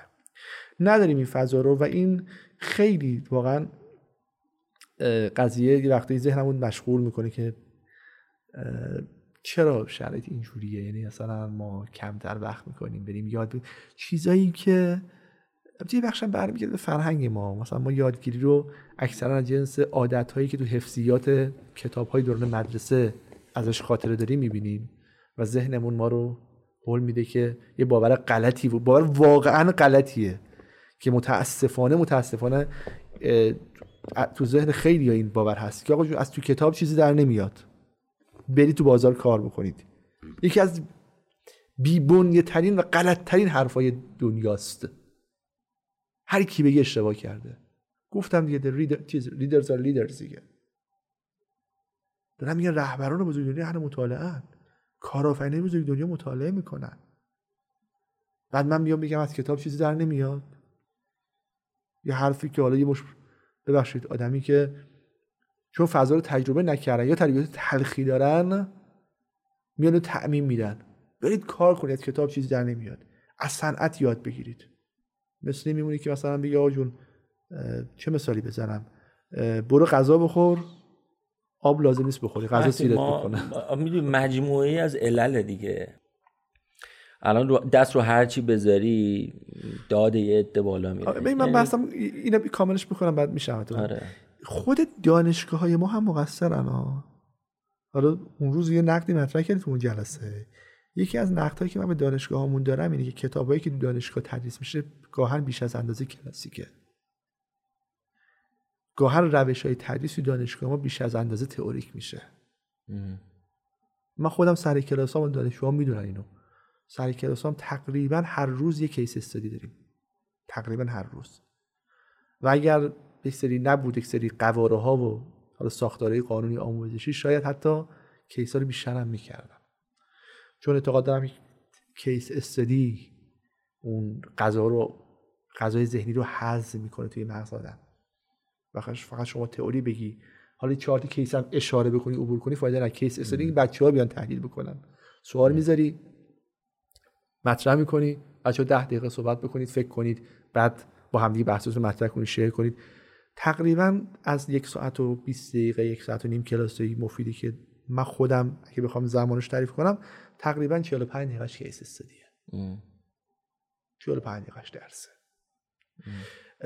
و اعتقاد دارم که روش های تدریس ما توی دانشگاه روش های سنتی دموده شده تو اکثر دانشگاه همه رو نمیگم 99 ممیز 9 دهم درصدش اینجوری حالا یک دهم درصدش رو ممکن اینجوری نباشن. ولی کتاب ها کتاب های خیلی کلاسیکیه. حتی توضیح نوآوری. از جنس نوآوری رو تعریف کنید و با رسم شکل توضیح دهیده. خب. واقعا اینجوری انا یعنی بعضی کتاب الان تو فضای ما رشته نوآوری که مستند نداریم ولی کتابی که تو حوزه تدریس میشن تو رشته مرتبط مثل مدیریت اجرایی مثل حالا ام بی ای که میگن یا رشته تو این حوزه ها خیلیشون از این جنسه. یا از جنس کتاب کلاسیک از جنس کتاب سنتی قدیمیه. و خب اینم تاثیر می‌ذاره تو ذهن بچه ها بله. و کار یکی از کار سختی که من دارم اینه که این ذهنیت رو پاک کنم که بچه ها اینجوری نیست. کتاب خوب خیلی زیاده کیس های جذاب خیلی زیاده. و میشه هفتگی یا ماهی نشست و گپ داشت بگذاریم اون دیگه بحث میگم درد دلی بود و آره میگم خیلی یعنی عوامل هست. یعنی صنعت نشرمون یه جور مسئله از ترجمهمون یه جور مسئله داره. این همه کتابی که شما معدود کتاب هایی بود که گفتی ترجمه ازش وجود داره ترجمه شده. اصلا معلوم نیست اون ترجمه ترجمه خوبی باشه درستی باشه کلمات درست منتقل شده باشن دانش ابتر اصلا منتقل نشه. بیا اینور مدگرایی بیا فشار اقتصادی بیا. خیلی عوامل الان داره اثر می‌ذاره که ما اون فراینده رو درست نمی‌تونیم شکل بدیم. به هر حال من یه جمله می‌خوام بگم و اون اینه که بالاخره ما خودمونیم خودمون دیگه. اگه خودمون فکری برای خودمون نکنیم کاری برای خودمون نکنیم چه من به عنوان خودم در رابطه با خودم چه با اطرافیانم چه جامعه نسبت به خودش بالاخره روزی می‌رسه که همه چیز تمام میشه و ما از مصرف صرف نابود خواهیم شد. ولی بالاخره از یه جا باید شروع بکنیم و این زنجیره رو بالاخره ادامه بدیم مهارت رو درست بکنیم تا انشالله یه روزی برسه که ما هم بتونیم یه نقشی توی این ساختار داشته باشیم. خب اول می‌خوام از شما تشکر کنم. سلامت باشیم این چند وقت هم خیلی با ما راه اومدیم که بتونیم ضبط برنامه هامون رو در واقع داشته باشیم. به هر حال ازت ممنونم که وقت گذاشتی. مباحث خیلی مباحث قشنگی بود. از همه بچه هم که کمک کردن فصل یک. به اینجا برسه به هفت قسمت برسه و بحث رو بتونیم تا جایی جمع بکنیم. نمی‌دونم شاید در ادامه بتونیم خب پس فصل یک تموم شد. فصل یک تموم شد. این نفس راحتی بکشم آره. چند روز. هفت قسمت فصل یک با یک مهمان و یک موضوع رو خیلی عمیق و سنگین سعی کردیم که بررسی بکنیم. از همه کسانی که گوش میدنم عذرخواهی می‌کنم اگر ما ضعفی داشتیم که داریم اگر ریتم برنامه جایی کند میشه. اگر یه سری جاها انتقاداتی هست که کاملا درسته اینم جزء همون چیزایی که تدریجی باید رشد درش اتفاق بیفته و ما هم به یه لولی برسیم. قطعا فصل ده تاک شد با فصل یکش. خود این برنامه MVP بود دیگه. آره اصلا قابل مقایسه نیست. آره. و من اجازه دادم که این تجربه اتفاق بیفته. جمعبندی این که نوآوری یکی از حوزه هایی بود که و هست که خیلی زیاد ازش میشنویم به اسم نوآوری و اما چیز زیادی ازش نمی‌دونیم. سعی ما توی این هفت قسمتی که در مورد نوآوری صحبت کردیم این بود که با همدیگه به نادانی خودمون پی ببریم حداقل خودم. و این رو بپذیریم که خیلی خیلی بیشتر از این چیزی که فکر می‌کنیم باید بدونیم. حالا فردا یه سری نگن چرا به ما گفتی نادان و شرمنده ببخشید دیگه. بالاخره میگم حرف ما, ما اینجا چیزی به نام متن نوشته شده نداریم. چیزی از قبل مثبت کلمه دیگه. آره دیگه. به جهل خودمون و به چیزهای زیادی که باید بدونیم پی ببریم. خیلی میشه صحبت کرد. امیدوارم این برای کسانی که season رو گوش دادن یه در واقع شکلگیری از یه مفهوم صحیح داشته باشه نسبت به نوآوری. و برای کسانی که این مفهوم براشون خیلی جذاب و در واقع شنیدن، شنیدنی تر از یک user عادی زمینه باشه برای اینکه بتونن این رو ادامه بدن پرورشش بدن و عمیقتر توش کار بکنن. و بریم ببینیم دنیا برامون چی می‌خواد تو آینده قسمت های بعدی season های بعدی. امیدوارم تونسته باشیم بخشی از رسالتمون رو انجام بدیم نسبت به نوآوری. بیشترین کمکی که شما می‌تونید به ما بکنید اینه که این برنامه رو اگر دوست دارید به افراد دوروبر خودتون معرفی بکنید اونها هم ببینن. ما ویدیوهای کوتاهی رو تهیه می‌کنیم از همه قسمت هامون و توی شبکه اجتماعی و سایر پلتفرما سعیمونه که تو سایت هم بذاریم. منتشرشون می‌کنیم حتما اینا رو ببینید چون تیکه های کوچیک خیلی لذت بخشی از برنامه است. مطالب تکمیلی رو سعی می‌کنیم بذاریم. واقعا منابعمون محدوده. اما سعی بچه ها اینه که این گستره رو ایجاد بکنن. الان سه تا شبکه اجتماعی رو بچه ها دارن میچرخونن مطالب اونجا منتشر می‌کنن. واقعا سخت کار کردن. یعنی الان این رشد تدریجی داره به خودمون هم فشار میاره. بیشترین کمکتون ارز کردم اینه که کمک بکنید که دیده بشه. مجددا ازت تشکر می‌کنم. اگه صحبت پایانی داری خیلی کوتاه ممنونت میشم. خواهش می‌کنم. ممنون بابت این همه زحمت این همه تلاش این عزم و انگیزه که توی تعریف این کار بود و همت شما به عنوان یک فعال در این حوزه قدردانی می‌کنم. هر دوستانی که توی این مدت پشت صحنه بودن و حالا فعالیت تکمیلی و فعالیت پشتیبانی رو انجام دادن. حالا دیگه اسم نمی‌برم دیگه همه دوستانی که هستن و امیدوارم که همه تو موفق باشید. امیدوارم که این برنامه یک قدم مثبتی برای ادامه مسیر یادگیری تو حوزه دیگه. فقط این حوزه نوآوری حوزه دیگه هم هست. یک قدم مثبتی در این مسیر بشه و اتفاق خوبی برای کشورمون و مردم کشورمون رقم بخوره. از همه ممنونم. ایشالله. تلپادکست تاک شد. برنامه است که از سمت پروژه صفر داره انجام میشه و تولید میشه به کوشش آژانس digital marketing دیماژن. از همه کسانی که زحمت کشیدن و حمایت کردن ممنونم. به امید ایرانی آباد. روز روزگار بر همه شما خوش.